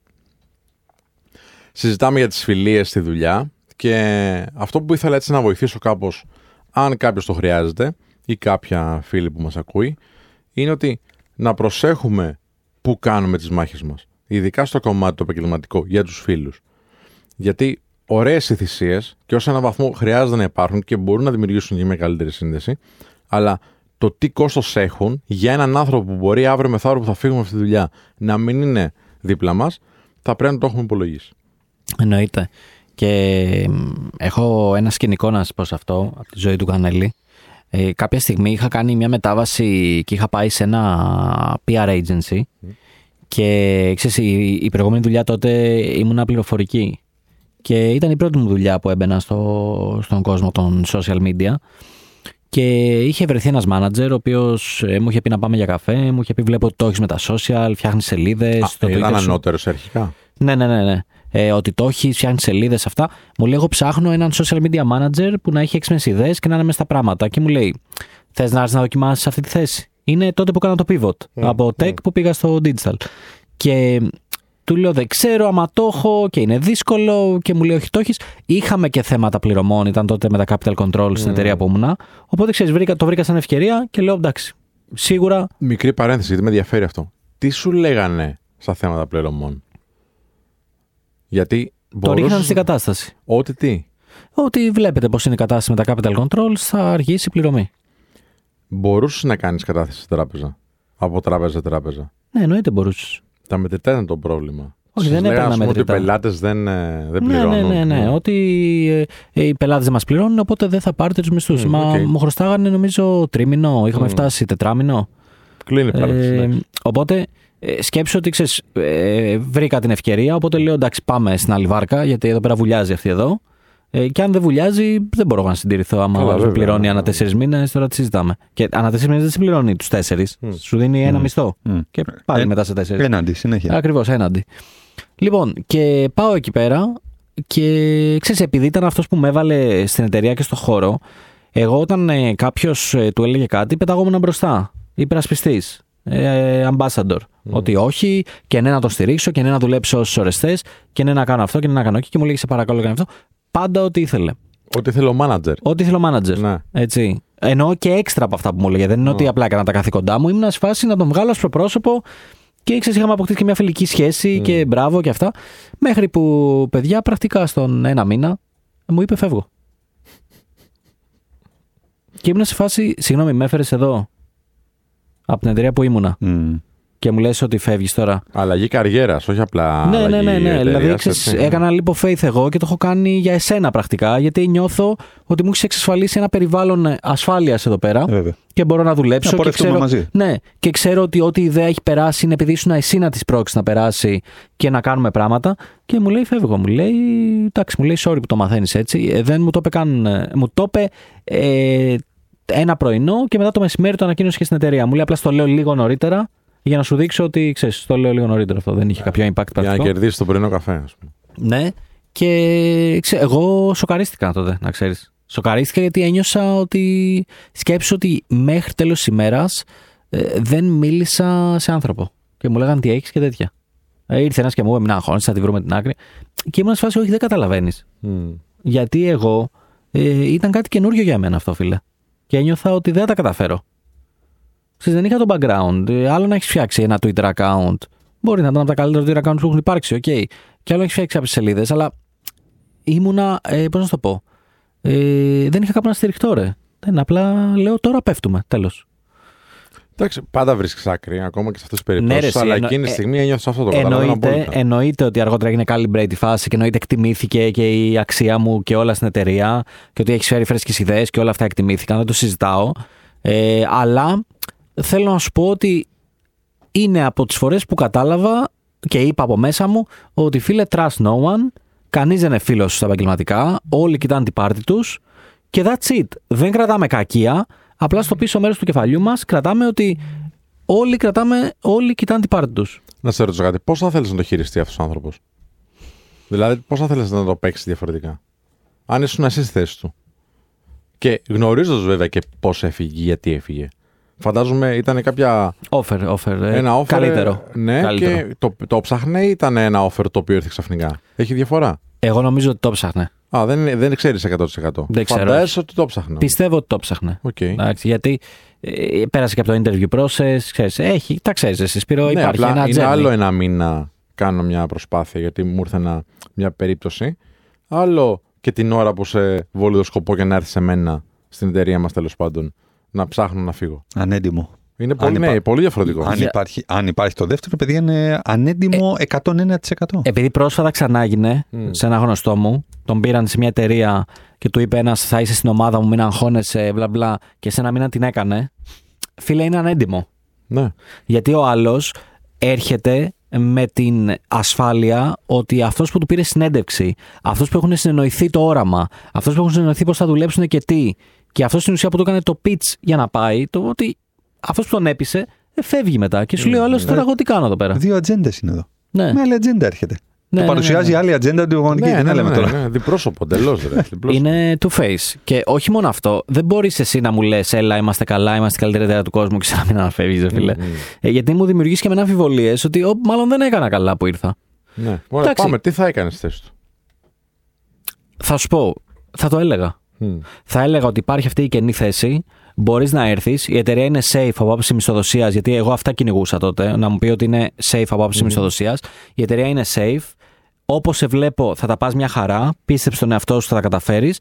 Απλά να ξέρεις ότι εγώ δεν θα είμαι για πάντα εκεί. Όσο είμαι εκεί όμως. Όσο είμαι εκεί, θα σε υποστηρίξω. Ναι, ναι, ναι. Και νομίζω ότι θα ήμασταν OK. Εντάξει. Ε, Θα το έκανες στο leap of faith. Πιστεύω πως ναι. Ναι. Πιστε... Και εγώ Ήμουνα, έτσι σε ρε κόβω. φίλε, ήμουν απλήρωτο. Μμ. Και ήταν δύσκολο το απλήρωτο. Το λέω και για όποιον το έχει ζήσει. Είναι δύσκολο. Τι λες, ε, το πιο δύσκολο Το, πράγμα. δηλαδή, αυτό το ότι γυρνά στους γονείς σου και τους λες: Μπαμπά, μα δεν με έχουν πληρώσει ακόμα. Δώστε μου 20 ευρώ γιατί πρέπει να πάω για ένα φαγητό ή να πάω για ένα Τι λες καφέ. τώρα. Και να πας την επόμενη μέρα. Πώς θα πας στη δουλειά. Και να πας στη δουλειά και να σου λένε κάνα αυτά και να τους λες: Όχι, δεν τα κάνω γιατί δεν με έχετε πληρώσει και να γίνεται μανούρα. Τα ζήσα όλα αυτά. Εντάξει, δεν είναι ωραία σκηνικά. Το πιο δύσκολο πράγμα. Ναι, αλλά θα πιστεύω θα πήγαινα. Ρε, εσύ. Γιατί την απαιτητική δουλειά, αν είσαι πληρωμένος, θα την διαχειριστείς κάπως, ρε φίλε. Μμ. Κάτι να ξεφύγει, να το κάνεις την επόμενη μέρα, κάτσε λίγο παραπάνω, οκ. Αν δεν πληρώνεις, τι θα κάνεις; Φίλε, το χειρότερο δεν είναι αυτό. να σου πω για μένα ποιο είναι το χειρότερο να πληρωνόμουν. Ότι δεν ξέρεις πότε θα μπουν τα λεφτά. Ναι. Πάει 30 του μήνα, πάει 31. Μπαίνεις και κάνεις refresh στο, bank, Ω, στο iBanking. Φίλε, δεν το έχω ζήσει ποτέ, δεν ξέρω. και πώς κάνεις είναι. refresh. Πρέπει να είναι Και δεν πολύ. μπαίνει τίποτα. Και λες: Το OK, έχω ζήσει, το έχω μπο- ζήσει. μπορεί να τα βάλουν πρώτη του μήνα. Και δεν μπαίνει τίποτα. Και πάει 10. Και, δεν- μπαίνεις κάθε μέρα. Και, Και, δεν, δες- δεν υπάρχει και ενημέρωση. δεν υπάρχει ενημέρωση. Πας στο λογιστήριο και τους λες: Παιδιά, πότε θα πληρωθούμε; Και σου λένε: Δεν γνωρίζουμε ό,τι πει η διοίκηση. Και δεν ξέρεις τι να κάνεις, ρε φίλε. Πού να έχεις κάνα ενίκιο τίποτα παιδιά. Κάτι πρέπει να πληρώσεις. Ναι, ρε, Ανελαστικέ τώρα, μην, υποχρεώσει. Τώρα. ε, τώρα εντάξει, είναι άσχημες καταστάσεις αυτές, δεν τις ευχόμαστε σε κανέναν. Απλά εκεί που θέλω να καταλήξω είναι ότι μάλλον πάλι θα το έκανα. Απλά όπως είπε και ο Κωνσταντίνος, εμένα μου φαίνεται πολύ ανέντιμο αυτό. Γιατί, οκ, okay, θες να φύγεις. No problem. Πες μου ότι με χρειάζεσαι. Πες μου ότι όπως είπες Σπύρο, όσο είσαι εκεί θα με υποστηρίζεις και όλα θα πάνε καλά. Πες μου ότι το έχω, χτίσε μου λίγο τον εαυτό. Πες μου ότι θα είναι καλύτερα, θα σου λύσω τα προβλήματα μισθοδοσίας, ε, θα αναπτυχθείς, θα, θα, θα. Οκ. Αλλά μη μου πουλάς το όνειρο, έλα εδώ μαζί να χτίσουμε ε, και να κάνουμε όταν ήδη πας σε συνεντεύξεις, ρε φίλε. Ναι, βέβαια, βέβαια. Και το λέω και για το πρόσφατο σκηνικό που έμαθα. Πες του ρε φίλε ότι ξέρεις κάτι, έλα εδώ πέρα, θα πάρεις πιο πολλά, θα είσαι καλά, θα τρέξεις ένα, δύο, τρία, θα έχεις καλές ώρες, ε, balance κτλ. Αλλά πες του ότι, να ξέρεις, εγώ είμαι για να φεύγω. Πε το, Ναι, πες το. γιατί μπορεί για τον άλλον να είναι το deal breaker αυτό. Ακριβώς. Να δουλέψει μαζί σου. Και η αγορά, όπως είπαμε, είναι μικρή. Θα μαθευτεί αυτό το πράγμα. Καλά, προφανώς εσύ δεν θα ξανασυνεργαστείς μαζί του ή όπου τον πετυχαίνεις, θα λες κάτι άσχημο. Θα λέω. κα- Κοίτα, δεν τον έχω ξανασυναντήσει. Εγώ γενικά σε αυτόν τον άνθρωπο του είχα πει ένα ευχαριστώ που με έβαλε στο χώρο. Γιατί Προφανώς, αυτός με εντόπισε και με έβαλε, είναι η αλήθεια. Είπε ότι το έχει, σε βλέπω, σε παρακολουθώ τόσα χρόνια, το έχεις, έλα. Αλλά στυλ έχω κρατήσει μια πικρή γεύση, ρε φιλέ. Έχω κρατήσει μια πικρή γεύση όταν με παράτησε μετά από ένα μήνα μόνο μου και δεν είχα κάποιο guidance, δεν είχα κάτι να κάνω. Και είναι μετά ήρθε άλλος manager και ναι, μια χαρά τα πήγαμε. Αλλά στυλ είναι μια πικρή γεύση. Έτσι. Νιώθεις, πώς να σου το πω. Δεν είναι καν το σκάσε και κολύμπα. Το θα σου μάθω να κολυμπάω, πες στη θάλασσα, εγώ είμαι από πάνω και βλέπω και κολύμπα. Δεν είναι καν αυτό. Νιώθεις ότι είσαι σε ένα δωμάτιο σκοτεινό μόνος σου. Ναι, εντάξει, νιώθεις εγκατάλειψη, ειδικά με, μετά από λιποfaith, ρε φίλε. Εδώ το νιώθεις ακόμα κι αν είναι μια normal μετάβαση από marketing manager σε marketing director σε μια εταιρεία, ας πούμε, για παράδειγμα. Ναι, ναι, ναι, δεν υπάρχει. Πόσο μάλλον σε σένα. Και το, το συναντάω αυτό σε εταιρείες και μάλιστα το, το, το, το σκέφτομαι γιατί έγινε πρόσφατα και σε, και σε εμάς, επειδή έχουμε δύο, δύο εγκυμονούσες ε, και χρειά, χρειάζεται να κάνουμε replacement κτλ. Και, και το έχω συναντήσει σε πολλές εταιρείες που υπόσχονται ότι αυτή η θέση είναι αορίστου και, την ξε, και ξεκινάνε τον άνθρωπο αορίστου, ενώ είναι fixed term replacement ε, και το ανακοινώνουν σαν να είναι κανονική θέση οργανική, απλά θα αντικαταστήσει και θα παραμείνει μετά την, ε, ε, μετά την επιστροφή ας πούμε, της, ε, της εγκυμονούσας, ας πούμε. Μόνο και μόνο για να μην πούνε ότι είναι fixed term και να πούνε ότι μετά από 10-12 μήνες που θα γυρίσει ας πούμε, αυτό, ότι εντάξει, δεν είμαστε ικανοποιημένοι, δεν σε χρειαζόμαστε ή δεν έχουν πάει τόσο καλά τα πράγματα κτλ. Πες από την αρχή ότι είναι fixed. Μμμ. Δηλαδή, εγώ ένα replacement το οποίο έκανα τώρα στο Generation, είπαμε, ξέρεις κάτι, ξεκινάμε έτσι, ότι θα είναι για όσο διάστημα, για παράδειγμα, αυτή η κοπέλα θα είναι εκτός και τα λοιπά και θα γυρίσει. Εάν η ευρωστία του οργανισμού, τα projects τα οποία τρέχουμε και η απόδοση δική σου συνενούν και τα τρία στο να παραμείνεις, θα είναι η- η- υπερβάλλουσα η χαρά μας. Αν ένα από τα τρία δεν έχει πάει καλά, θα δυσκολευτούμε πάρα πολύ. Τόσο απλά. Ναι, απλά σου λέει ότι θα είναι πολύ δύσκολο, που συμφωνώ ότι πρέπει να είσαι ειλικρινής, έτσι. Ε, να έρθει κάποιος με fixed term. Ή να έρθει κάποιος competent, δηλαδή ικανός ή ικανή από, και από την αγορά. Να φύγει δηλαδή από κάπου και να έρθει σε, σε σένα, έτσι. Καταλαβαίνω τι λες, αλλά να ξέρουμε επίσης ότι έχουμε 40% ανεργία, ειδικά στους νέους. Οπότε σίγουρα υπάρχει εκεί έξω κόσμος που δεν δουλεύει αυτή τη στιγμή. 1000% Και μαζί ακόμα σου και ένα είμαι τώρα. fixed Και έτσι term. να το Ναι, κάνεις, ναι. α, α, δηλαδή, επειδή ακούω πάρα πολλούς, ε, θα πάω για δεκάμινο. Ε, ωραία, κάτσε σπίτι σου τότε. Και φοβερό brand στο βιογραφικό, έτσι. Δεν είναι μόνο αυτό, ρε, εσύ. Είναι ότι δεν καταλαβαίνει ο άλλος ότι μπορείς να πας εκεί. Θα γνωρίσει 20 άτομα σε μια εταιρεία. Αυτά τα άτομα μεθαύριο θα σου πούνε, ρε, εσύ έχω έναν που ψάχνει. Έχω έναν έτσι, έχω έναν αλλιώς. Μα κάνοντας πράγματα γίνονται πράγματα. Εσύ σε 10 μήνες τώρα αυτή η κοπέλα στο The Generation, πέρα από τον εσωτερικά τον οργανισμό, θα γνωρίσει στελέχη από τους χρηματοδότες μας. Ναι, ναι. Θα γνωρίσει, έχουμε ένα δίκτυο 2.000 εταιριών. Θα έρθει σε επαφή με στελέχη εταιριών. Θα μπει μέσα σε meetings και θα τη γνωρίσουν. Ήδη έχει αρχίσει και στέλνει τα πρώτα της email κατευθείαν σε HR directors. Κατευθείαν. Και λένε Γεια σου, ή, γεια σας, είμαι αυτή κτλ. Δηλαδή, κατευθείαν δημιουργεί ένα δίκτυο. Κατευθείαν αυτή θα είναι τα επόμενα connection στο LinkedIn. Κατευθείαν δημιουργεί ένα network. Μετά από 10 μήνες όλο αυτό θα έχει διωγγωθεί. Δεν το βλέπουν αυτό το πράγμα. Α σου λέει είναι δεκάμινο κτλ. Βρε μπες μέσα και απόδειξε ότι χωρίς εσένα δεν μπορεί να γίνει δουλειά. Μπες μέσα και γίνε ο καλύτερος κρίκος, ο, ο, ο πιο αναντικατάστατος. Δηλαδή, πάρ το challenge. Γιατί δεν το καταλαβαίνω, ρε Κωνσταντίνο, αυτό. Γιατί ρε φίλε. Εντάξει. Θέλουμε, Κανείς, να, κανείς, θέλουμε, κανείς. να είναι Είναι πιο, πολύ πο- λίγοι. θέλουμε να είναι πιο πολλά τα δικαιώματα της υποχρέωσης. Γι' αυτό. Έχεις υποχρέωση. Είναι υποχρέωσή σου να μου δώσεις όλα όσα θέλω. Δεν είναι υποχρέωσή μου να σου δώσω όλα όσα θέλεις. Ε, δεν Μα, πάει έτσι. Ξέρεις τι, με αυτή την ε, προοπτική που το εξηγήσω όμως μέχρι τώρα, είναι τεράστια ευκαιρία και πάει χαμένη. Ναι, Δηλαδή, επειδή δεν είναι για πάντα, που πο- τίποτα δεν είναι για πάντα, προφανώς. και αορίστο χρόνο να είσαι. Και ορίστου να είναι. τι Ανά είναι. πάσα στιγμή ο άλλος σου λέει Ακριβώς. δεν κάνεις. Στο εξάμεινο. Όχι στο δεκάμινο, στο εξάμεινο. Ναι, ναι, ναι. Επειδή λοιπόν δεν είναι για πάντα, θα αφήσεις αυτή την ευκαιρία το να έχεις ένα brand name τεράστιο σαν το Regeneration στο βιογραφικό σου, τις γνωριμίε που θα κάνεις με χρηματοδότες, με τις συνεργαζόμενες εταιρείες, με ανθρώπους που θα μπουν σε αυτές τις εταιρείες και θα τους έχεις βάλει εσύ σαν Regeneration, οπότε θα έχεις το δίκτυό σου, επειδή δεν είναι οριστικό. Ακριβώς. Δηλαδή, Πόσο δύσκολο είναι. Ρε, εσύ, λυπάμαι, λυπάμαι που θα χάσει αυτή την ευκαιρία. αλήθεια. Αυτό. Α, Σοβαρά σου το λέω. Ναι. Ναι. Ναι, Πάμε σε ένα διάλειμμα. πάμε. Επιστρέφουμε σε λιγάκι. 989 Αλφα Radio. 989 Αλφα Radio. Επιστρέψαμε. Είναι εκπομπή, θα σας ειδοποιήσουμε. Κωνσταντίνο Κίτζο, Δημήτρη Κανέλη και Σπύρο Ανδριανό πίσω από τα μικρόφωνα. Πίσω από τα μικρόφωνα, αδερφέ μου, όχι κάτω από τα μικρόφωνα. Κάτσε. το, το θάνατο Μπούμπα στην κονσόλα του ήχου και το Γιάννη το Μεϊδάνη πίσω από τις κάμερες. Ο πρίγκιπας ο Θάνος. Ο, ο Γιάννης τι θα ήταν όμως; Ο Λόρδος. Ο Λόρδος ήταν, ναι. Λόρδος των Καμερών. Εγώ θα ήμουν ο γελοτοποιός. σε ένα μονόκυκλο με κορίνες. Άκουγα εντωμεταξύ που είχαμε το debate με τους κλόουν. ναι, ποιο debate; το, στην προηγούμενη εκπομπή, Ναι. ε, το άκουσα στο Spotify, ε, είχαμε το debate με τους κλόουν. Που ότι κάνω clone shaming και τέτοια μου λέγες. Α, ναι, ναι, ναι. ναι. Εντάξει, debate και εσύ. Το αναγάγεις κατευθείαν. ε, Ήταν σημαντικό για μένα, νιώσα πολύ άσχημα έτσι. όπως Δεν το κοιμήθηκες το βράδυ, έτσι σκεφτόσουν να κλόουν και τέτοια. Και να σου πω κάτι. Δεν ξέρω τώρα, είναι πολύ έτσι σεβαστό το επάγγελμα του, του artist που κάνει ας πούμε αυτά τα... Ε, α, δίνεται σαν clone και όλα αυτά.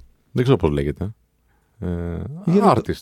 Ναι, artist, πώς να λέγεται, ξέρω εγώ. Ναι, δεν ξέρω. φα- Performer. Ε, ο- Performer, ναι. Ε, αλλά ρε φιλέ, τώρα τι να κάνουμε. Έχει καταγραφεί στη μνήμη μου ως κάτι αρνητικό, να σου πω την αλήθεια. Δηλαδή, εγώ όταν βλέπω κλόουν, δεν, δεν αισθάνομαι θετικά συναισθήματα. Συγγνώμη. Εσύ πώς αισθάνεσαι; Θέλω να γελάσω. με κλόουν. Ναι. Εντάξει, και πιο μεγάλος. Να πω κάτι. Εγώ το- από το ΙΤ το έχω πάθει. Αυτό πήγα να πω, ρε φιλέ. Ναι. Μα εννοείται ότι από μία γενιά και μετά ο κλόουν μέσω της ταινίας It μπήκε στο μυαλό όλων. Δεν ξέρεις ποια είναι η ταινία It. Πλάκα μου κάνεις τώρα. Ε, εντάξει. Ε, φεύγω, ρε, εντάξει, δεν γίνεται άλλο. Κλείστε το Ο μικρόφωνο, ένας δεν Θάνο. ξέρει Παιδιά, το, τα παιχνίδια, ο σας άλλος δεν έχω- ξέρει το It. Αν ήσασταν φίλοι μου, θα θυμόσασταν ότι. Δεν την, βλέπεις ταινί- thriller. την ταινία, ίσα ίσα, την, την ταινία που είδα πριν από μια εβδομάδα δεν τη θυμάμαι καν. Δεν ξέρω αν καταλαβαίνεις τι εννοώ. Βλέπω ταινίες και τις ξεχνάω. Δεν γίνεται. Εκεί η Τζιο είναι πολύ κοντά στη γενιά σου. Το It αποκλείεται να δεν είναι μην το θέμα γενιά. ξέρεις. Σίγουρα θα την έχω δει. Απλά χρειάζομαι ένα reminder. Δηλαδή, πώς να το πω, έχω, έχω επιλεκτικό Alzheimer. Ωραία, περίμενε. Κλόουν, μπαλόν, υπόνομος. Ναι, ρε. Με το παιδάκι. Σαν, σαν να πληκτρολόγησε κάτι στο Google τώρα, ρε, και βγήκε το, το αποτέλεσμα. αυτό, πώς λεγόταν αυτό, It. Ναι, ρε. Εννοείται. Ε, ε, τι δεν σου Πώς έχει δεν- μείνει από εκεί ότι. Δεν, δεν, ξε- δεν ξέρω τίτλο. Δεν θυμάμαι. τι- Πώς να σου το πω δηλαδή διαφορετικά. Δεν, τι είναι; Ναι, το θέμα είναι ότι σου έχει μείνει το τραύμα ή όχι; Όχι, μόνο. Αγαπητή performance, Μεντράνο μου έχει μείνει. συγγνώμη, Μεντράνο μόνο. ξε, κα- πιο πολύ θα γελάσω εάν έρθετε χωρίς να έχετε το make-up, το, το μακιγιάζ του, του κλόν. Είμαι σίγουρος ότι κάνετε πολύ καλή δουλειά, είμαι σίγουρος ότι έχετε χιούμορ και ότι το κάνετε με την καλή σας την καρδιά. Εγώ, εάν σας δω βαμμένους κλόουν, για κάποιο λόγο θα μου έρθει αρνητικό συνέστημα. Ναι, γιατί τους έχουν κάνει. Μα και ο Τζόκερ στο Batman. Οι Εκεί κλόουν λίγο, είναι ναι, τρομοκράτες. με τα όπλα και αυτά. Κοίτα πώς τρομάζει ο Αυτό. άλλος. Ουρτ. Ναι, Λίγα πράγματα με τρομάζουν τόσο πολύ. όσο οι κλόουν. Αυτό και, η- και κάτι και σαν τα ποδαρούσα. Κατσαρίδα. Όχι. Στα τα Στρώ. ποδαρούσα είναι αλήθεια ότι τσιμπάει. Μην Ναι, ρε. τσιμπήσει με, ναι. Ε, και Ε, πρέπει να ποιος βάζουν σημάδι. νοσοκομείο νομίζω μετά. Εγώ δεν είχα πάει. Δεν ξέρω. Τι ψάχνει σημάδι από άλλο το παδο- Ναι, με έχει τσιμπήσει. Ε, κροταλίας θα ήταν. Εδώ, Δεν σου εδώ. άφησε. Και πο- Τεράστιο, πονάει τεράστιο. πάρα πολύ, δεν πονάει. Καλά, σου πώς σε τσίμπησε και πέρα μπουνιά της έδωσες. Όχι, θα σου πω, φίλε. Ε, να πω στο ακροατήριο ότι κοιμόμουν. μας δείχνει τη, το μπροστινό χέρι. fist. Το fist μας δείχνει δηλαδή. Δεν πει, ε, Box παίζατε. Φίστινγκ έκανε. και έχει και 40 μπουκέτα να σου δώσει, έχει τίποτα άλλο. Δηλαδή πώς δεν. Σαρδαποδαρούσα λέτε, δεν σαρδαποχερούσα. Τα έχει τα γάντια στα πόδια τώρα εκεί κολλάς. Λοιπόν. Δηλαδή πέρα από το να σε τσίμπησε, μήπως ε, είχες σου μελάνιασε και τα ζυγωματικά; Ε, δεν θυμάμαι τώρα. μπορεί να- Τι μικρός να βάρεσες ήμουν. και σε τσίμπησε; Όχι, θα σου πω, κοιμόμουν και ξυπνάω το πρωί από έναν πόνο στο χέρι και να έχει φουσκώσει. το, εδώ, το συγκεκριμένο σημείο που σου δείχνω. Και ξυπνάω και βλέπω τεράστια από τα δόρωσα απέναντι ακριβώς. Και Σε κοίταζε κάνοντας τσιγάρο. Ναι, ναι. και λέει, πότε θα ξυπνήσει ο. Είχε κάτσει με τα 40 πόδια σταυροπόδι όλα. Κατάλαβες, θα ζευγάρι σταυροπόδι και έκανε τσιγάρο. Και σου λέει καλημέρα. Μεγάλε, κοίτα το χέρι σου. Και σε κοίταζε. Και εντάξει, ήταν τρελός ο πόνος. Τρελός. Τη σκότωσες; Ναι, φυσικά. Α, Εννοείται. πήρες εκδίκηση δηλαδή. Δεν ξέρω αν ήταν αυτή τελικά. Μπορεί να ήταν μια άλλη, ξέρεις. Αλλά δεν πειράζει. Εντάξει, τώρα με φοβούνται και αυτές. Αυτό που έγινε; Έγινε στο, στο πατρικό μου. Μμ. Είχαμε ένα ε, μικρό δωματιάκι που έμενε η συγχωρεμένη γιαγιά μου. Όταν η γιαγιά μου έφυγε από τη ζωή, ε, μετακόμισα εγώ εκεί. Μμ. Και αυτό ήτα- είχε μπροστά, το συγκεκριμένο δωματιάκι, είχε μπροστά ένα μπαξέ. Ένα μικρό κυπάκο. Και μάλλον ήρθε από εκεί. Είχε- Αυτό συνήθως είχε- από εκεί μπαίνουν, γι' αυτό το ρώτησα. Τι είχε, μπαξέ είχε. Ένα μπαξέ είχε. Έκανα ξέρεις ότι τι είναι κατάλαβα μπαξές. τι σημαίνει και πήγα παρακάτω. Ο Κωνσταντίνε δεν έδωσε ιδιαίτερη σημασία. Δεν νομίζω καν ότι σημαίνει κήπο το μπαξέ. Συνήθως κάτι σε να φάμε δεν είναι ο μπαξέ. Δεν ξέρω. Δεν... Μια στιγμή να το ψάξουμε. Ποιος το λέει το ρητό αυτό; Ο Σπύρος Ανδριανός σίγουρα. Θα σε ξανά βρω στους μπαξέδες. Τι είναι ο μπαξές; Το ψάχνουμε, ε, φιλοθεάμων κοινό. Περιμένετε. Παιδιά, είστε γρήγοροι σε αυτό ή. Ε, λοιπόν, μπαξές. Μπαξές με απλοποίηση άθρωση. Μπαξές. Ο κήπος στο περιβόλι. Πω! Κι όμως. Πω, φίλε. Εντάξει, Ευχαριστώ πολύ. είσαι ωραίος. Θέλω να ευχαριστήσω τη γιαγιά μου που μου το έμαθε. Και όμως, παιδιά. Τουρκική. Ο Σπύρος Ανδριανός έχει δίκιο. Δεν γράφει εδώ Φυσικά πέρα έχω με δίκιο. τουρκική, όχι. Μμ. Ε, έχει δίκιο ο Σπύρος Ανδριανός. Μπράβο του. Που... Συ- Συνώνυμα συγγενικές λέξεις μπαξεβάνη. Σωστό. Στο ντοκιουμέντο από κάτω και τέτοια. Λοιπόν, ναι, αυτό που λες. Ο Κυπουρός δίνει ότι είναι ο Μπαξεβάνης. Αλήθεια. Ναι, το Α. γράφει. Και είναι όντως τουρκική. Το λέει στο Μπαξεβάνης, το λέει τουρκική Μπακτσιβάν. Οθωμανική τουρκ- τουρκική. Ναι. Ε, ωραία, μάθαμε και κάτι καινούριο σήμερα. Μπαξές. Εντάξει. Ο κήπος στο περιβόλι. Μμ. Και είναι ακριβώς αυτό που είπε, έτσι. Γιατί είπε έχει ένα μικρό Ναι, κυπάκι. Ναι. Τέλειο. Δηλαδή έκανες, δεν είναι μόνο ότι το χρησιμοποιήσεις, έκανες και τέλεια χρήση της λέξης. Μέρσι. Είδες. Θα σου είπα και πριν, μιλάμε για γαλλικά και τα πάντα. Και Ναι. τουρκικά τώρα. Αλλά, από ναι. ό,τι φαίνεται. Λοιπόν, πάμε λίγο να ρωτήσω κάτι που θέλω. Πάρα πολύ σημαντικό. Έχουμε ένα λεπτό μόνο, ε, μου λέει εδώ ο Θάνος. Ωραία. Θα το ρωτήσω εγώ και θέλω να το σκεφτείτε λιγάκι. Όταν σχολάτε από τη δουλειά σας, τέλος πάντων, εντάξει, ξέρω ότι δεν σχολάτε σημαίνει ποτέ. αυτό, αυτό; Ναι, είναι; ναι, ναι, δεν σχολάτε ποτέ. Είναι αέναο αυτό το πράγμα. Ωραία. Πες ότι τελειώνει η εργασιακή ημέρα Ναι. με κάποιον τρόπο. Ναι, ναι. Τι ρουτίνα έχετε, ρε παιδί μου; Δηλαδή θα πας σπίτι, θα βάλεις παντόφιλες, ξέρω, θα, θα ράξει τον καναπέ και θα 82 ανοίξεις Netflix. 82 χρονών. ε, θα βάλεις τη, τη ρομπίτσα σου. Δεν γελάω με τον Κανέλη γιατί απλά φανταστείτε τι μπορεί. τι μπορεί να κάνει. Ρακέτας τέλος σε δείχνει. Ρακέτα. Α, ρακέτα. Φανταστείτε ρακέτες. Κομπολ- Παίζει τέννις, κομπολόι. λοιπόν. Παίζει, πέτα, το μπαλάκι. Πώς το λέει, ο- πώς το λέει αυτό; Φλωρινιώτης το λέει, ε, το μπαλάκι. Λοιπόν, Μπαξέ και Φλωρινιώτης. πά- πάμε, πάμε σε ένα διάλειμμα και να απαντήσουμε μετά τι κάνει. ο- Α, να το ζυμώσουμε λίγο, ναι. Και να Ζήμωσε το επιστρέψουμε. λίγο. Ζήμωσε το. 989 Αλφαρέντο, επιστρέψαμε. Μπαίνουμε στην τελευταία, στα τελευταία 30 λεπτά, ε. Πω, απίστευτα πράγματα. Πώς περνάει. Πέρασε έτσι. και αυτή η εκπομπή, ρε Το παιδιά. σουκού, πώς περνάει έτσι. Είστε απίστευτη παρέα.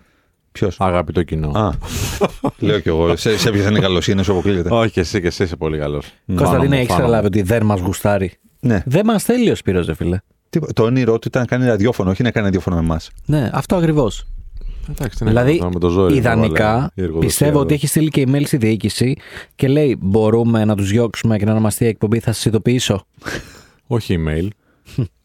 Κοιτίο. Εκεί τι ο παραπώνων. Ωραία. Για... Θες να ξανακάνεις την ερώτηση για όποιον την συντονίστηκε ξανακάνω την τώρα. ερώτηση. Σε Ευχαριστούμε ευχαριστούμε που πολύ, Σπύρος. Σε συντονιστήκατε. ευχαριστούμε. Μπ- Μπράβο, μιλάτε αυτό να με παίρνουν τα τηλέφωνα εμένα.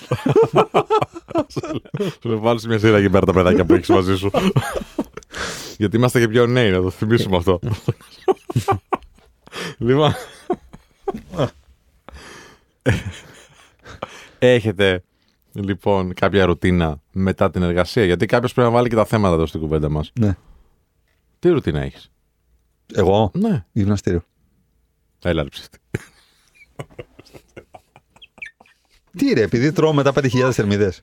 Α, γι' αυτό το ρώσο. Κάτσε, Εντάξει, γυμναστήριο δεν είσαι και πλάκα τρέξιμο. τώρα. Ή τα θεωρείς το ίδιο; Το, ε, ειδικά το χειμώνα είναι μαζί αυτά, είναι combo. Ένας που ξέρει δεν τα Γυμναστική θεωρείται. γενικά οπότε. Δεν... Εννοώ ότι επειδή Γυμναστική. τρέχει, ξέρω ότι τρέχεις κιόλας. Βάρη και αερόβια. Οκ.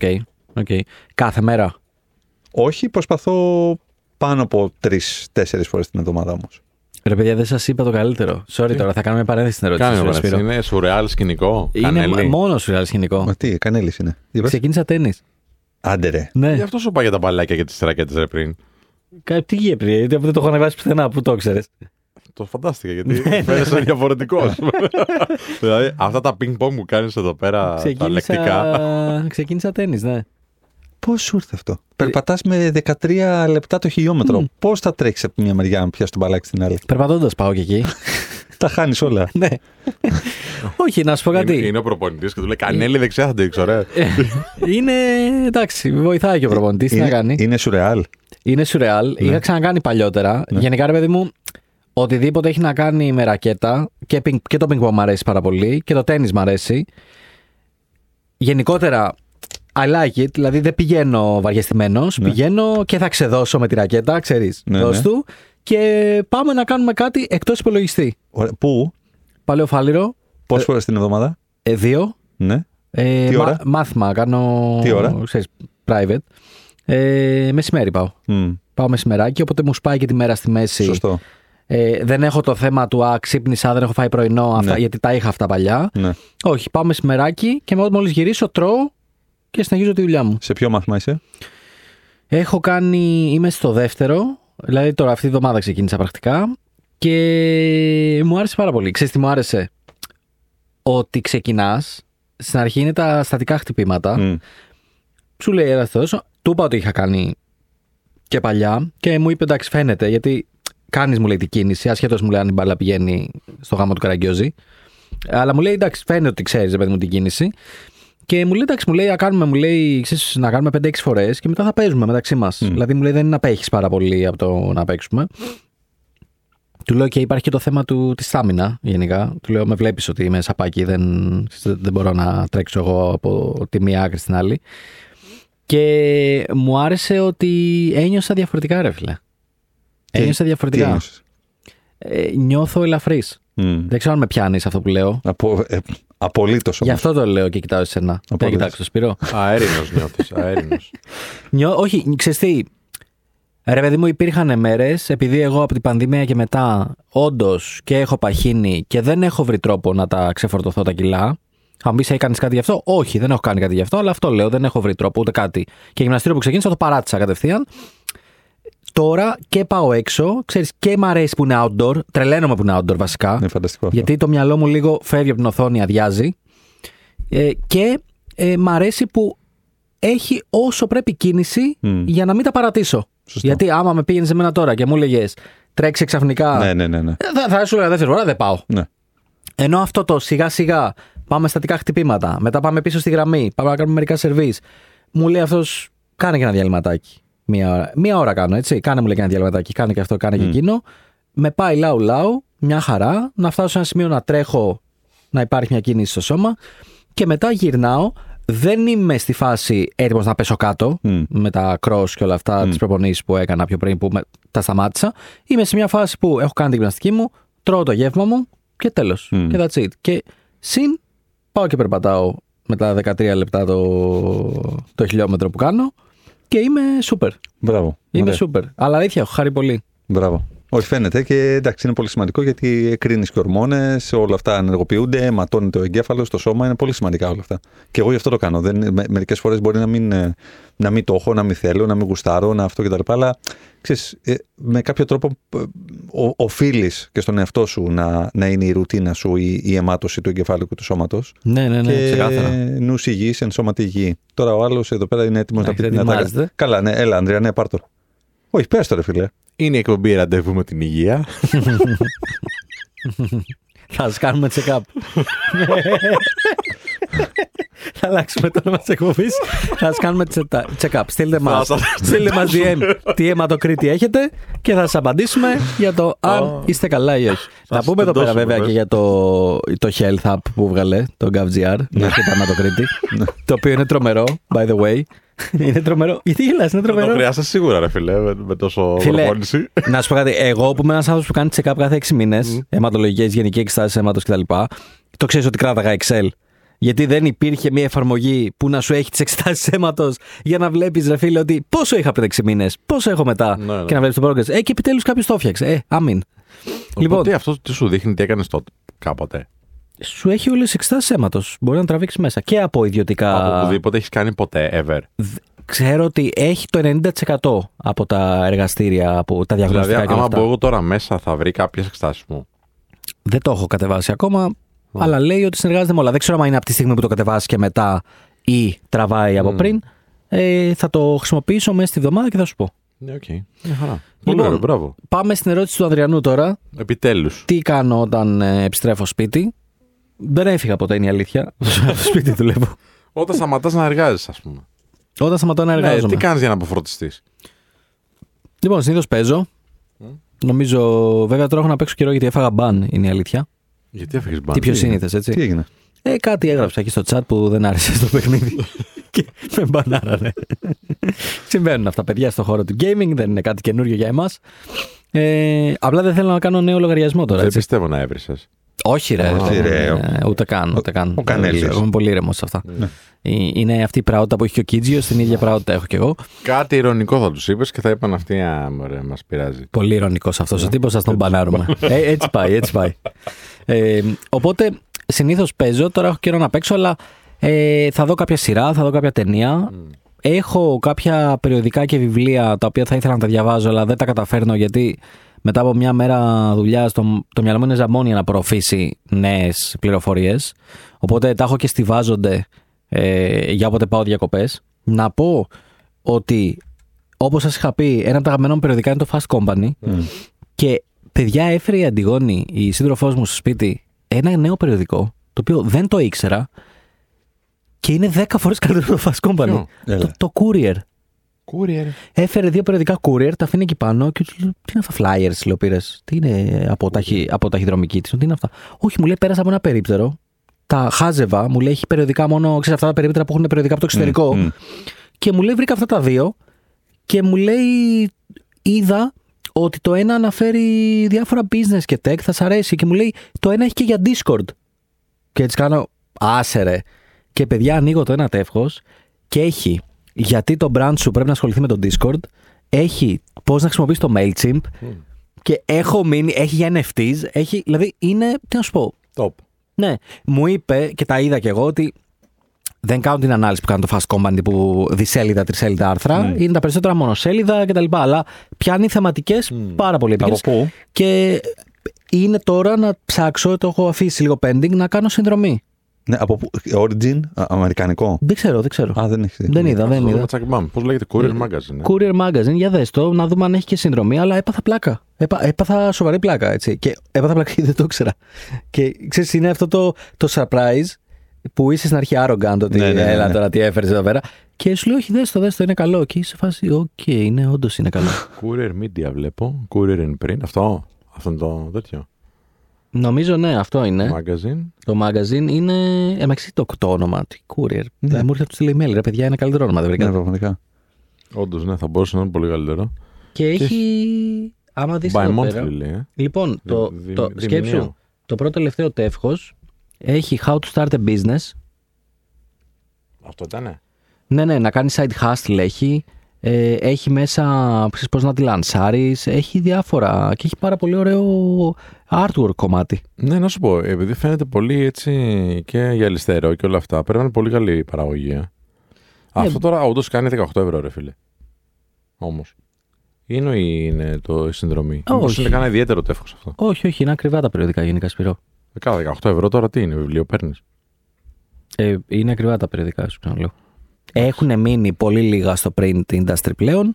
τα οποία για να βγάλουν το κόστος και του χαρτιού και όλα το πάνε σε ένα πιο premium πακέτο, ότι βγάζουμε ένα τεύχος το μήνα και όχι ένα τη βδομάδα. Ε, φίλε, ορίστε, 7,5 ευρώ κάνει το, το Αυγούστου και Σεπτεμβρίου. το διπλανό έχει 18. Ναι, είναι, είναι Special ειδικό edition. τεύχος. Ναι, είναι special ειδικό edition. τεύχος. Εντάξει, οκ, Ορίστε, μην βαράζει, ορίστε. φίλε, μην τρελάνεις. εντάξει. Όχι, πήγε να με διαβάλεις εδώ στο αγαπητό κοινό. Πάμε στο τελευταίο διάλειμμα. Πάμε για διάλειμμα γιατί θα γίνει μακελιό. 989 Alpha Radio, επιστρέψαμε, είναι η εκπομπή. Θα σας ειδοποιήσουμε.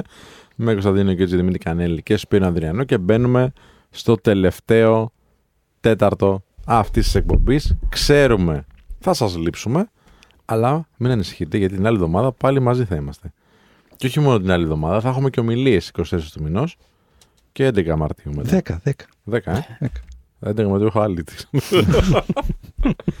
λοιπόν, θα αφιερώσουμε αυτό το τέταρτο λοιπόν ο, για άλλη μια φορά στους ανθρώπους που έχουν κάνει τον κόπο να μας στείλουν ένα μηνυματάκι. Εδώ ο φίλος μας λοιπόν ο Ιάκωβος. Α, στο κινητό μου να το διαβάσω εγώ. Κανελούνα.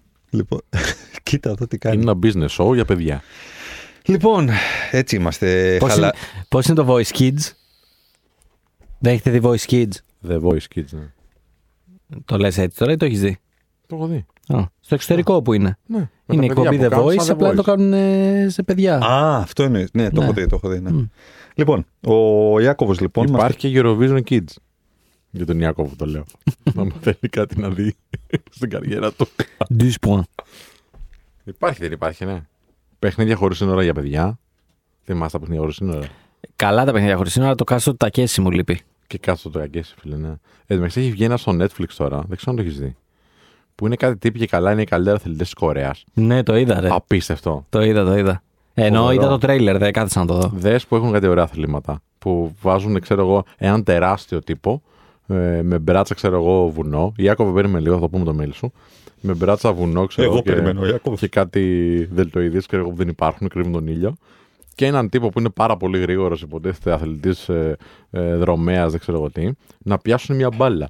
Και έχουν τρεις, ε, τρία λεπτά και είναι σε ένα κύκλο και δεν μπορούν να ξεφύγουν από αυτόν τον κύκλο προφανώς. Και όποιος κρατήσει την μπάλα περισσότερο, τελευταία στιγμή. Όποιος την έχει, μόλις τελειώσει ο χρόνος, την μπάλα στα χέρια του, είναι να του κερδίζει. Και γίνεται πάνικα. Ωραία, για πάμε στο μήνυμα που θα μας διαβάσει ο Κωνσταντίνος. Λοιπόν, ο Ιάκωβος μας έχει στείλει ένα μήνυμα, το οποίο μας λέει «Καλησπέρα παιδιά. Συγχαρητήρια για την απολαυστική εκπομπή, πραγματικά βοηθάει πολλούς ανθρώπους. Ήθελα να σας ρωτήσω, ειδικά τον κύριο Κανέλη, εσένα λέει, Πρώτη φορά μας λένε κύριο εδώ και πολύ καιρό. Λοιπόν, σχετικά με το ποιες θεωρείτε ότι είναι οι απαραίτητες ψηφιακές γνώσεις, δεξιότητες θα έλεγα εγώ, για ένα νέο εργαζόμενο στο χώρο της επικοινωνίας, του marketing και της διαφήμισης. Για παράδειγμα, HTML, CSS ή JavaScript θεωρούνται βασικές ή πολυτέλεια για άτομα που εργάζονται σε αυτό το χώρο, αλλά δεν έχουν σπουδάσει πληροφορική; Πόσο χρονικό διάστημα χρειάζεται για την εκμάθησή τους. Ευχαριστώ πολύ εκ των προτέρων. Ιάκωβος. Λοιπόν, να απαντάω εγώ. Βεβαίως, κύριε Κανέλη. Ωραία. Αγαπητέ φίλε και ακροατή Ιάκωβε, Τζέικομπ. Τζέικοπ. Προφανώς θα έχεις μπερδέψει το μυαλό σου, γιατί ρωτάς για δεξιότητες επικοινωνίας και οι δεξιότητες που λες είναι για προγραμματιστές.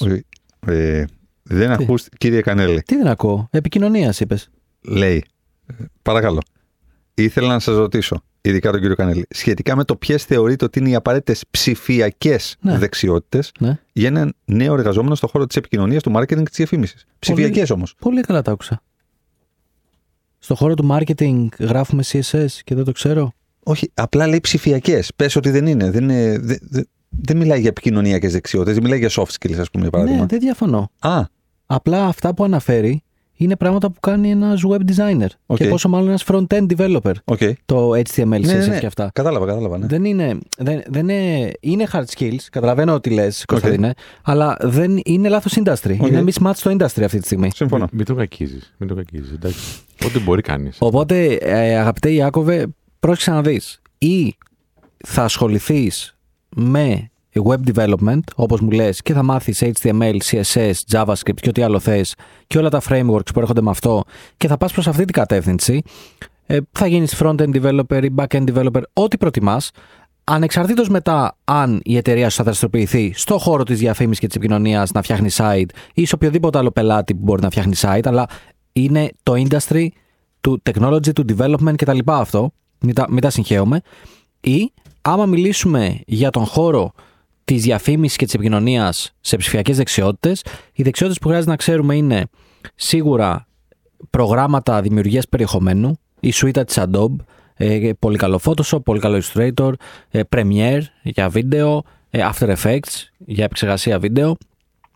Ε, ή μετά άμα ασχοληθείς με αντίστοιχο κομμάτι ε, στην επικοινωνία που αφορά το performance θα πρέπει να μάθεις όλες τις δεξιότητες που αφορούν τα Google Ads και οτιδήποτε κρύβεται πίσω από όλα αυτά τα εργαλεία που τρέχουμε διαφημίσεις. Αλλά νομίζω ότι πρέπει πρώτα να κάνεις τη διάκριση στο μυαλό σου τι ακριβώς θες να κάνεις. Γιατί σε διαβεβαιώ δεν υπάρχει άνθρωπος στο χώρο του marketing και της επικοινωνίας που να ξέρει HTML, CSS, JavaScript κτλ. Είναι αυτά που έρχονται από το χώρο του προγραμματισμού, είναι front-end τεχνολογίες για να στήσουμε websites. Μπορεί εσύ να γίνεις ένας website developer και να εργαστείς σε κάποιο digital agency. Παρ' όλα αυτά δεν είσαι marketer, είσαι developer. Κατάλαβες τι λέω; Οπότε δούλεψε ό,τι θες, δούλεψε ποιες δεξιότητες πιστεύεις ότι χρειάζεσαι και δες πού θα πας. Επειδή αναφέρεις αυτές τις τεχνολογίες, καταλαβαίνω ότι γέρνεις προς το τεχνολογικό κομμάτι. Οπότε, μόλις μάθεις αυτές τις τεχνολογίες, μπορείς να δουλέψεις στον χώρο της διαφήμισης, να πας σε ένα digital agency που φτιάχνει site. Μπορείς να δουλέψεις σε εταιρείες που δεν είναι στον χώρο της διαφήμισης, απλά κατασκευάζουν website και υπάρχουν πάρα πολλές τέτοιες εταιρείες και που φτιάχνουν και πάρα πολλά πράγματα σε πάρα πολλά CMS στηριζόνται, WordPress, Magento, ε, το ένα το άλλο. Ε, απλά κάνε λίγο τη διάκριση. Δεν ξέρω αν ήταν mistypo, δηλαδή είχε άλλα στο μυαλό του και από όσο το έγραψε. Αλλά ξέρεις... Όχι, δεν νομίζω ότι είναι. Νομίζω ότι τα έχει συγκεκριμένα. Γιατί είπε ψηφιακές γνώσεις, αυτές τις τρεις γλώσσες ουσιαστικά και συγκεκριμένα industries και sectors της αγοράς. Οπότε νομίζω ότι απλά τα έχει λίγο συγκεκριμένα. Ναι, ναι, το λέω γιατί ας πούμε σκέψου Ιάκωβε ότι υπάρχουν και πάρα πολλά agencies και διαφημιστικές που ε, τους developers δεν τους έχουν κάνει in-house. Είναι πολύ λίγα νομίζω τα agencies τα οποία έχουν developers in-house. Έχουν κυρίως marketeers, έχουν account managers, Εντάξει, έχουν κάποια, ναι, copywriters. και υπάρχουν κάποια On the side. Ναι. on the side και πολύ λίγα. Και οι περισσότεροι απλά πάνε σε μια εταιρεία κατασκευής website και ζητάνε να φτιάξουν αυτό που θέλουν. Σωστά. Γι' αυτό λέω ότι κάπως λαμβάνω mixed vibes. Άμα δεν σε κάλυψα, στείλε μου και ένα email στο Instagram και θα το λύσουμε εκεί. Το... Στείλ του ένα μήνυμα στο Instagram, όχι Ναι, ένα γιατί email. Ναι. Email στο Instagram δεν γίνεται εύκολα. Αλλά εντάξει, είναι ειδικός σου επί του digital. Οπότε καμιά φορά τα μπερδεύουν αυτά. Εγώ Είναι αυτό που, mismatch. εννοούσα, Mismatch. αυτό που εννοούσα ήταν ότι άμα πάτε στο Instagram, προφανώς δεν έχετε πάει, ε, Έχει ένα κουμπί που κουμπάκι λέγεται που λέει email. Εντάξει. Το ξέρα ότι θα τη Και φέρεις, ε. άμα- Το ξέρα ότι θα Μα τη φέρεις. άκουσα και- και πατήσεις, αυτό είναι μου στέλνεις λάθος. κατευθείαν email. Εντάξει. Ναι, Όπως απλά επίσης- δεν το στέλνεις στο Instagram. Όπως επίσης έχω και το call. Όποιος με παίρνεις και τηλέφωνο κατευθείαν, έχω το κινητό μου στο Instagram. Όποιος θέλει, με παίρνει τηλέφωνο. Ναι, πάρ' τον ένα τηλέφωνο στο Instagram. Όχι στο τηλέφωνο του. Στο Instagram. Εντάξει, τώρα μιλάμε με τον Ανδριανό που. Backsets, Ο να σου Backsets, θυμίσω. τώρα μιλάμε με τον Backsets τώρα εδώ πέρα. Πάρα πολύ ωραία. Τι ωραία εκπομπή κάνουμε, ρε παιδιά. Λοιπόν, να πω κάτι. Δεν Όχι. θε να διαβάσεις κι άλλο ένα. Α. Γιατί το αναλύσαμε πολύ γρήγορα και εγώ εδώ δεν είπα τίποτα σε αυτό. Λοιπόν, έχουμε ένα email από την ε, φίλη μας, την Αλφα, δεν μας, ε, δεν μας αναφέρει το όνομά της. Και λέει, γεια χαρά παιδιά, ευχαριστούμε για την παρέα που μας κάνετε τα σουκού, ευχαριστούμε για τα θέματα που προσεγγίζετε, ευχαριστούμε που εκφράζεστε χωρίς φίλτρα. Σε αυτό το σημείο να σας αναφέρω ότι όταν ξεκινήσατε την εκπομπή ήμουν πρόσφατα απολυμμένη και το Νοέμβριο βρέθηκα με, με δουλειά, με, βρέθη- βρέθηκα με δουλειά στο αντικείμενό μου. Είμαι 25 χρονών και εργάζομαι ως μηχανικός περιβάλλοντος. Μέχρι στιγμής νιώθω καλά, αλλά το χρονικό διάστημα είναι αρκετά μικρό για να καταλάβω αν όλα θα εξελιχθούν σωστά. Ακόμη και αν αλλάξω γνώμη αργότερα, έχω τη διάθεση και τη δημιουργικότητα να ξεκινήσω από το μηδέν. Πάμε στο zoom της υπόθεσης. Παρακολουθώ δύο προγράμματα μέσω του Καποδιστριακού Πανεπιστημίου. Το ένα αφορά την αυτοπεποίθηση και το άλλο το marketing και brand. Ενώ παράλληλα μαθαίνω Ισπανικά. Ερώτηση πρώτη. Θα πρέπει τις σχετικές πιστοποιήσεις να τις προσκομίσω στην εργασία μου; Εγώ θεωρώ πως ναι. Ερώτηση δεύτερη. Οι περισσότεροι άνθρωποι δεν σκαλίζουν το μέσα τους. Πώς θα φαινόμουν εάν έστελνα μία πιστοποίηση σχετική με την αυτοπεποίθηση; Θα δήλωνα έμεσα ότι υπάρχει θέμα και προσπαθώ να το λύσω; Ερώτηση τρίτη. Στην εργασία μας θα πρέπει να προσκομίσουμε μόνο τις πιστοποιήσει σχετικές με το αντικείμενό μας; Σας ευχαριστώ για τη βοήθεια. Με αγάπη, Α. Νομίζω ότι η δεύτερη ερώτηση είναι και η πιο. Ναι, πά, πάρ το πρώτο. Ερώτηση πρώτη. Θα πρέπει τις σχετικές πιστοποιήσει να τις προσκομίσω στην εργασία μου; Εγώ θεωρώ πως ναι. Θα έλεγα, Δεν πρέπει βασικά. Δεν υπάρχει πρέπει. δεν- ναι, θα έλεγα γιατί όχι. Ναι, γιατί όχι, Ε, είναι απάντηση σωστό. το- αν, αν συνοδεύεται με ένα ωραίο narrative, με ένα ωραίο αφήγημα, ε, τύπου ότι επενδύω στον εαυτό μου, τύπου ότι στον ελεύθερο μου χρόνο κάνω αυτά και παράλληλα FYI, δηλαδή προς ενημέρωσή σας, έχω πιστοποιηθεί Και αυτό, και ναι. με αυτά, είναι πάρα πολύ ωραίο και δείχνεις και ένα mentality growth mindset που λέμε ουσιαστικά, αναπτυξιακό, ε, φιλομαθές ε, και είναι, είναι ένα του. Μην πας δεν διεκδικήσει με αυτό κάτι παραπάνω. Δείξει απλά ότι κινητοποιείσαι και εκτός της εργασίας σου για να αναπτύσσεις τις γνώσεις σου και τις δεξιότητές σου. Ερώτηση δεύτερη. Εκτός αν θες να πεις κάτι Σε αυτό, στο, έκανα ένα event τις προάλλες τέλος πάντων, ε, υπό το Men of Style και με ρωτάει άνθρωπος, Μήπως φανεί ότι πάω να πουλήσω τον εαυτό μου πάρα πολύ; Αρχικά, γιατί όχι, γιατί να μην τον πουλήσει τον εαυτό σου; Κατά δεύτερον, μπορείς να το κάνεις πολύ πιο διακριτικά.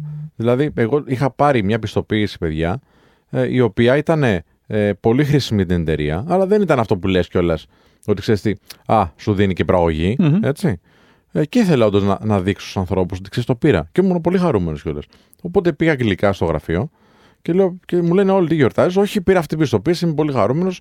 Ήθελα να το μοιραστώ μαζί και να σκεράσω. Αχα. Κάνω αυτό. Πολύ απλό. Το και μαθεύτηκε πάρα πολύ εύκολα. Πολύ απλό και ανθρώπινο. Πάμε στο δεύτερο. Ερώτηση δεύτερη. Οι περισσότεροι άνθρωποι δεν σκαλίζουν το μέσα τους. Πώς θα φαινόμουν εάν έστελνα μια πιστοποίηση σχετική με την αυτοπεποίθηση; Θα δήλωνα έμεσα ότι υπάρχει θέμα και προσπαθώ να το λύσω; Θα ξεχώριζε θετικά, αφού οι περισσότεροι άνθρωποι το σχαλίζουν.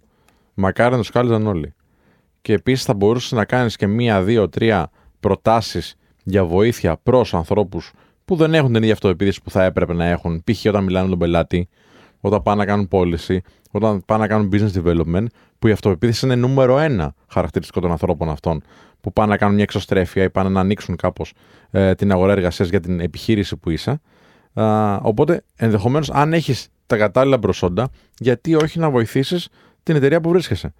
Οπότε, θεωρώ ότι είναι ε, βασικά μπράβο σου και δεύτερον, ε, εξαιρετικό προσόν κιόλας. Ναι. Εγώ θα πω αγαπητή Α, μακάρι να είχαμε και, άλλες, και άλλους σαν και εσένα που Ναι. σκάλιζαν το μέσα τους και παίρνανε, παίρνανε πιστοποιήσεις ή παρακολουθούσαν σεμινάρια τα οποία βελτιώνανε το, τη, την πίστη στον, ε, στον εαυτό μας και στις δυνατότητέ μας.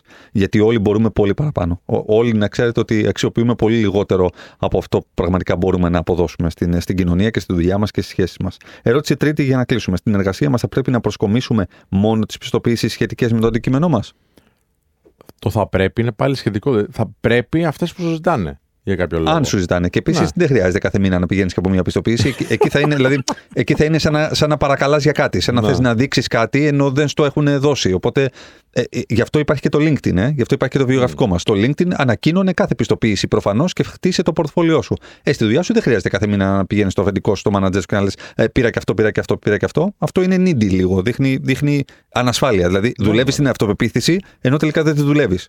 Μια φορά το εξάμεινο μπορείς να κάνεις ένα update. Έτσι, να πηγαίνεις στο HR, αν υπάρχει HR, ή τέλος πάντων σε όποιον άνθρωπο τα μαζεύει αυτά. Να ξέρεις, έχω και αυτά. Να ορίσει μια φωτοτυπία. Αν κάποτε χρειαστεί κάτι η εταιρεία, χωρίς τίποτα άλλο, να γνωρίζει ότι το γνωρίζω. Έτσι. Να βοηθήσω σε αυτό το κομμάτι. Ε, σε μεγάλες εταιρείες επίσης, το HR από ένα σημείο και μετά κάνει updates. Δηλαδή, κάθε δύο χρόνια, νομίζω, ήταν στη δικιά μου την ε, προηγούμενη καριέρα, μας έκαναν έναν, ένα ping και μας λέγανε: Παιδιά, ενημερώστε, έχετε κάτι καινούριο, πήρατε κανένα πτυχίο αγγλικών, γαλλικών, δεν ξέρω εγώ τι. Ε, να ενημερώσουμε λίγο το, το βιογραφικό, τις φωτογραφίες, τα συστήματα, μπλα μπλα μπλα. Οπότε γίνεται αυτό. Τώρα στις πιο μικρές ή οικογενειακές επιχειρήσεις, ε, έγκυται και σε σένα πώς το, πώς το θες.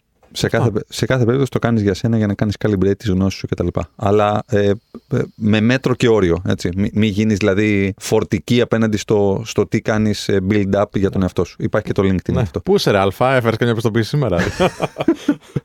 Λοιπόν, ε, αυτό ήταν και γι' αυτό το σουκού. Τέλειο Ευχαριστ- ήτανε. Ευχαριστούμε πάρα πολύ για την ακρόαση. Πολύ, πολύ ωραίες και οι δύο εκπομπές. Εμένα προσωπικά μου άρεσαν πάρα πολύ. Α το πήγε ο κόσμος. Α το πει και ο κόσμος. Ναι. Ε, εγώ όλο λες η εκπομπάρα μας και μόλις πάω να πω εγώ κάτι, λέει σα το πει ο κόσμος.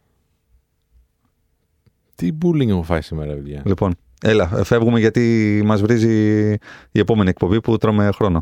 Για χαρά. Γεια χαρά. Γεια χαρά. Α, δυνατός.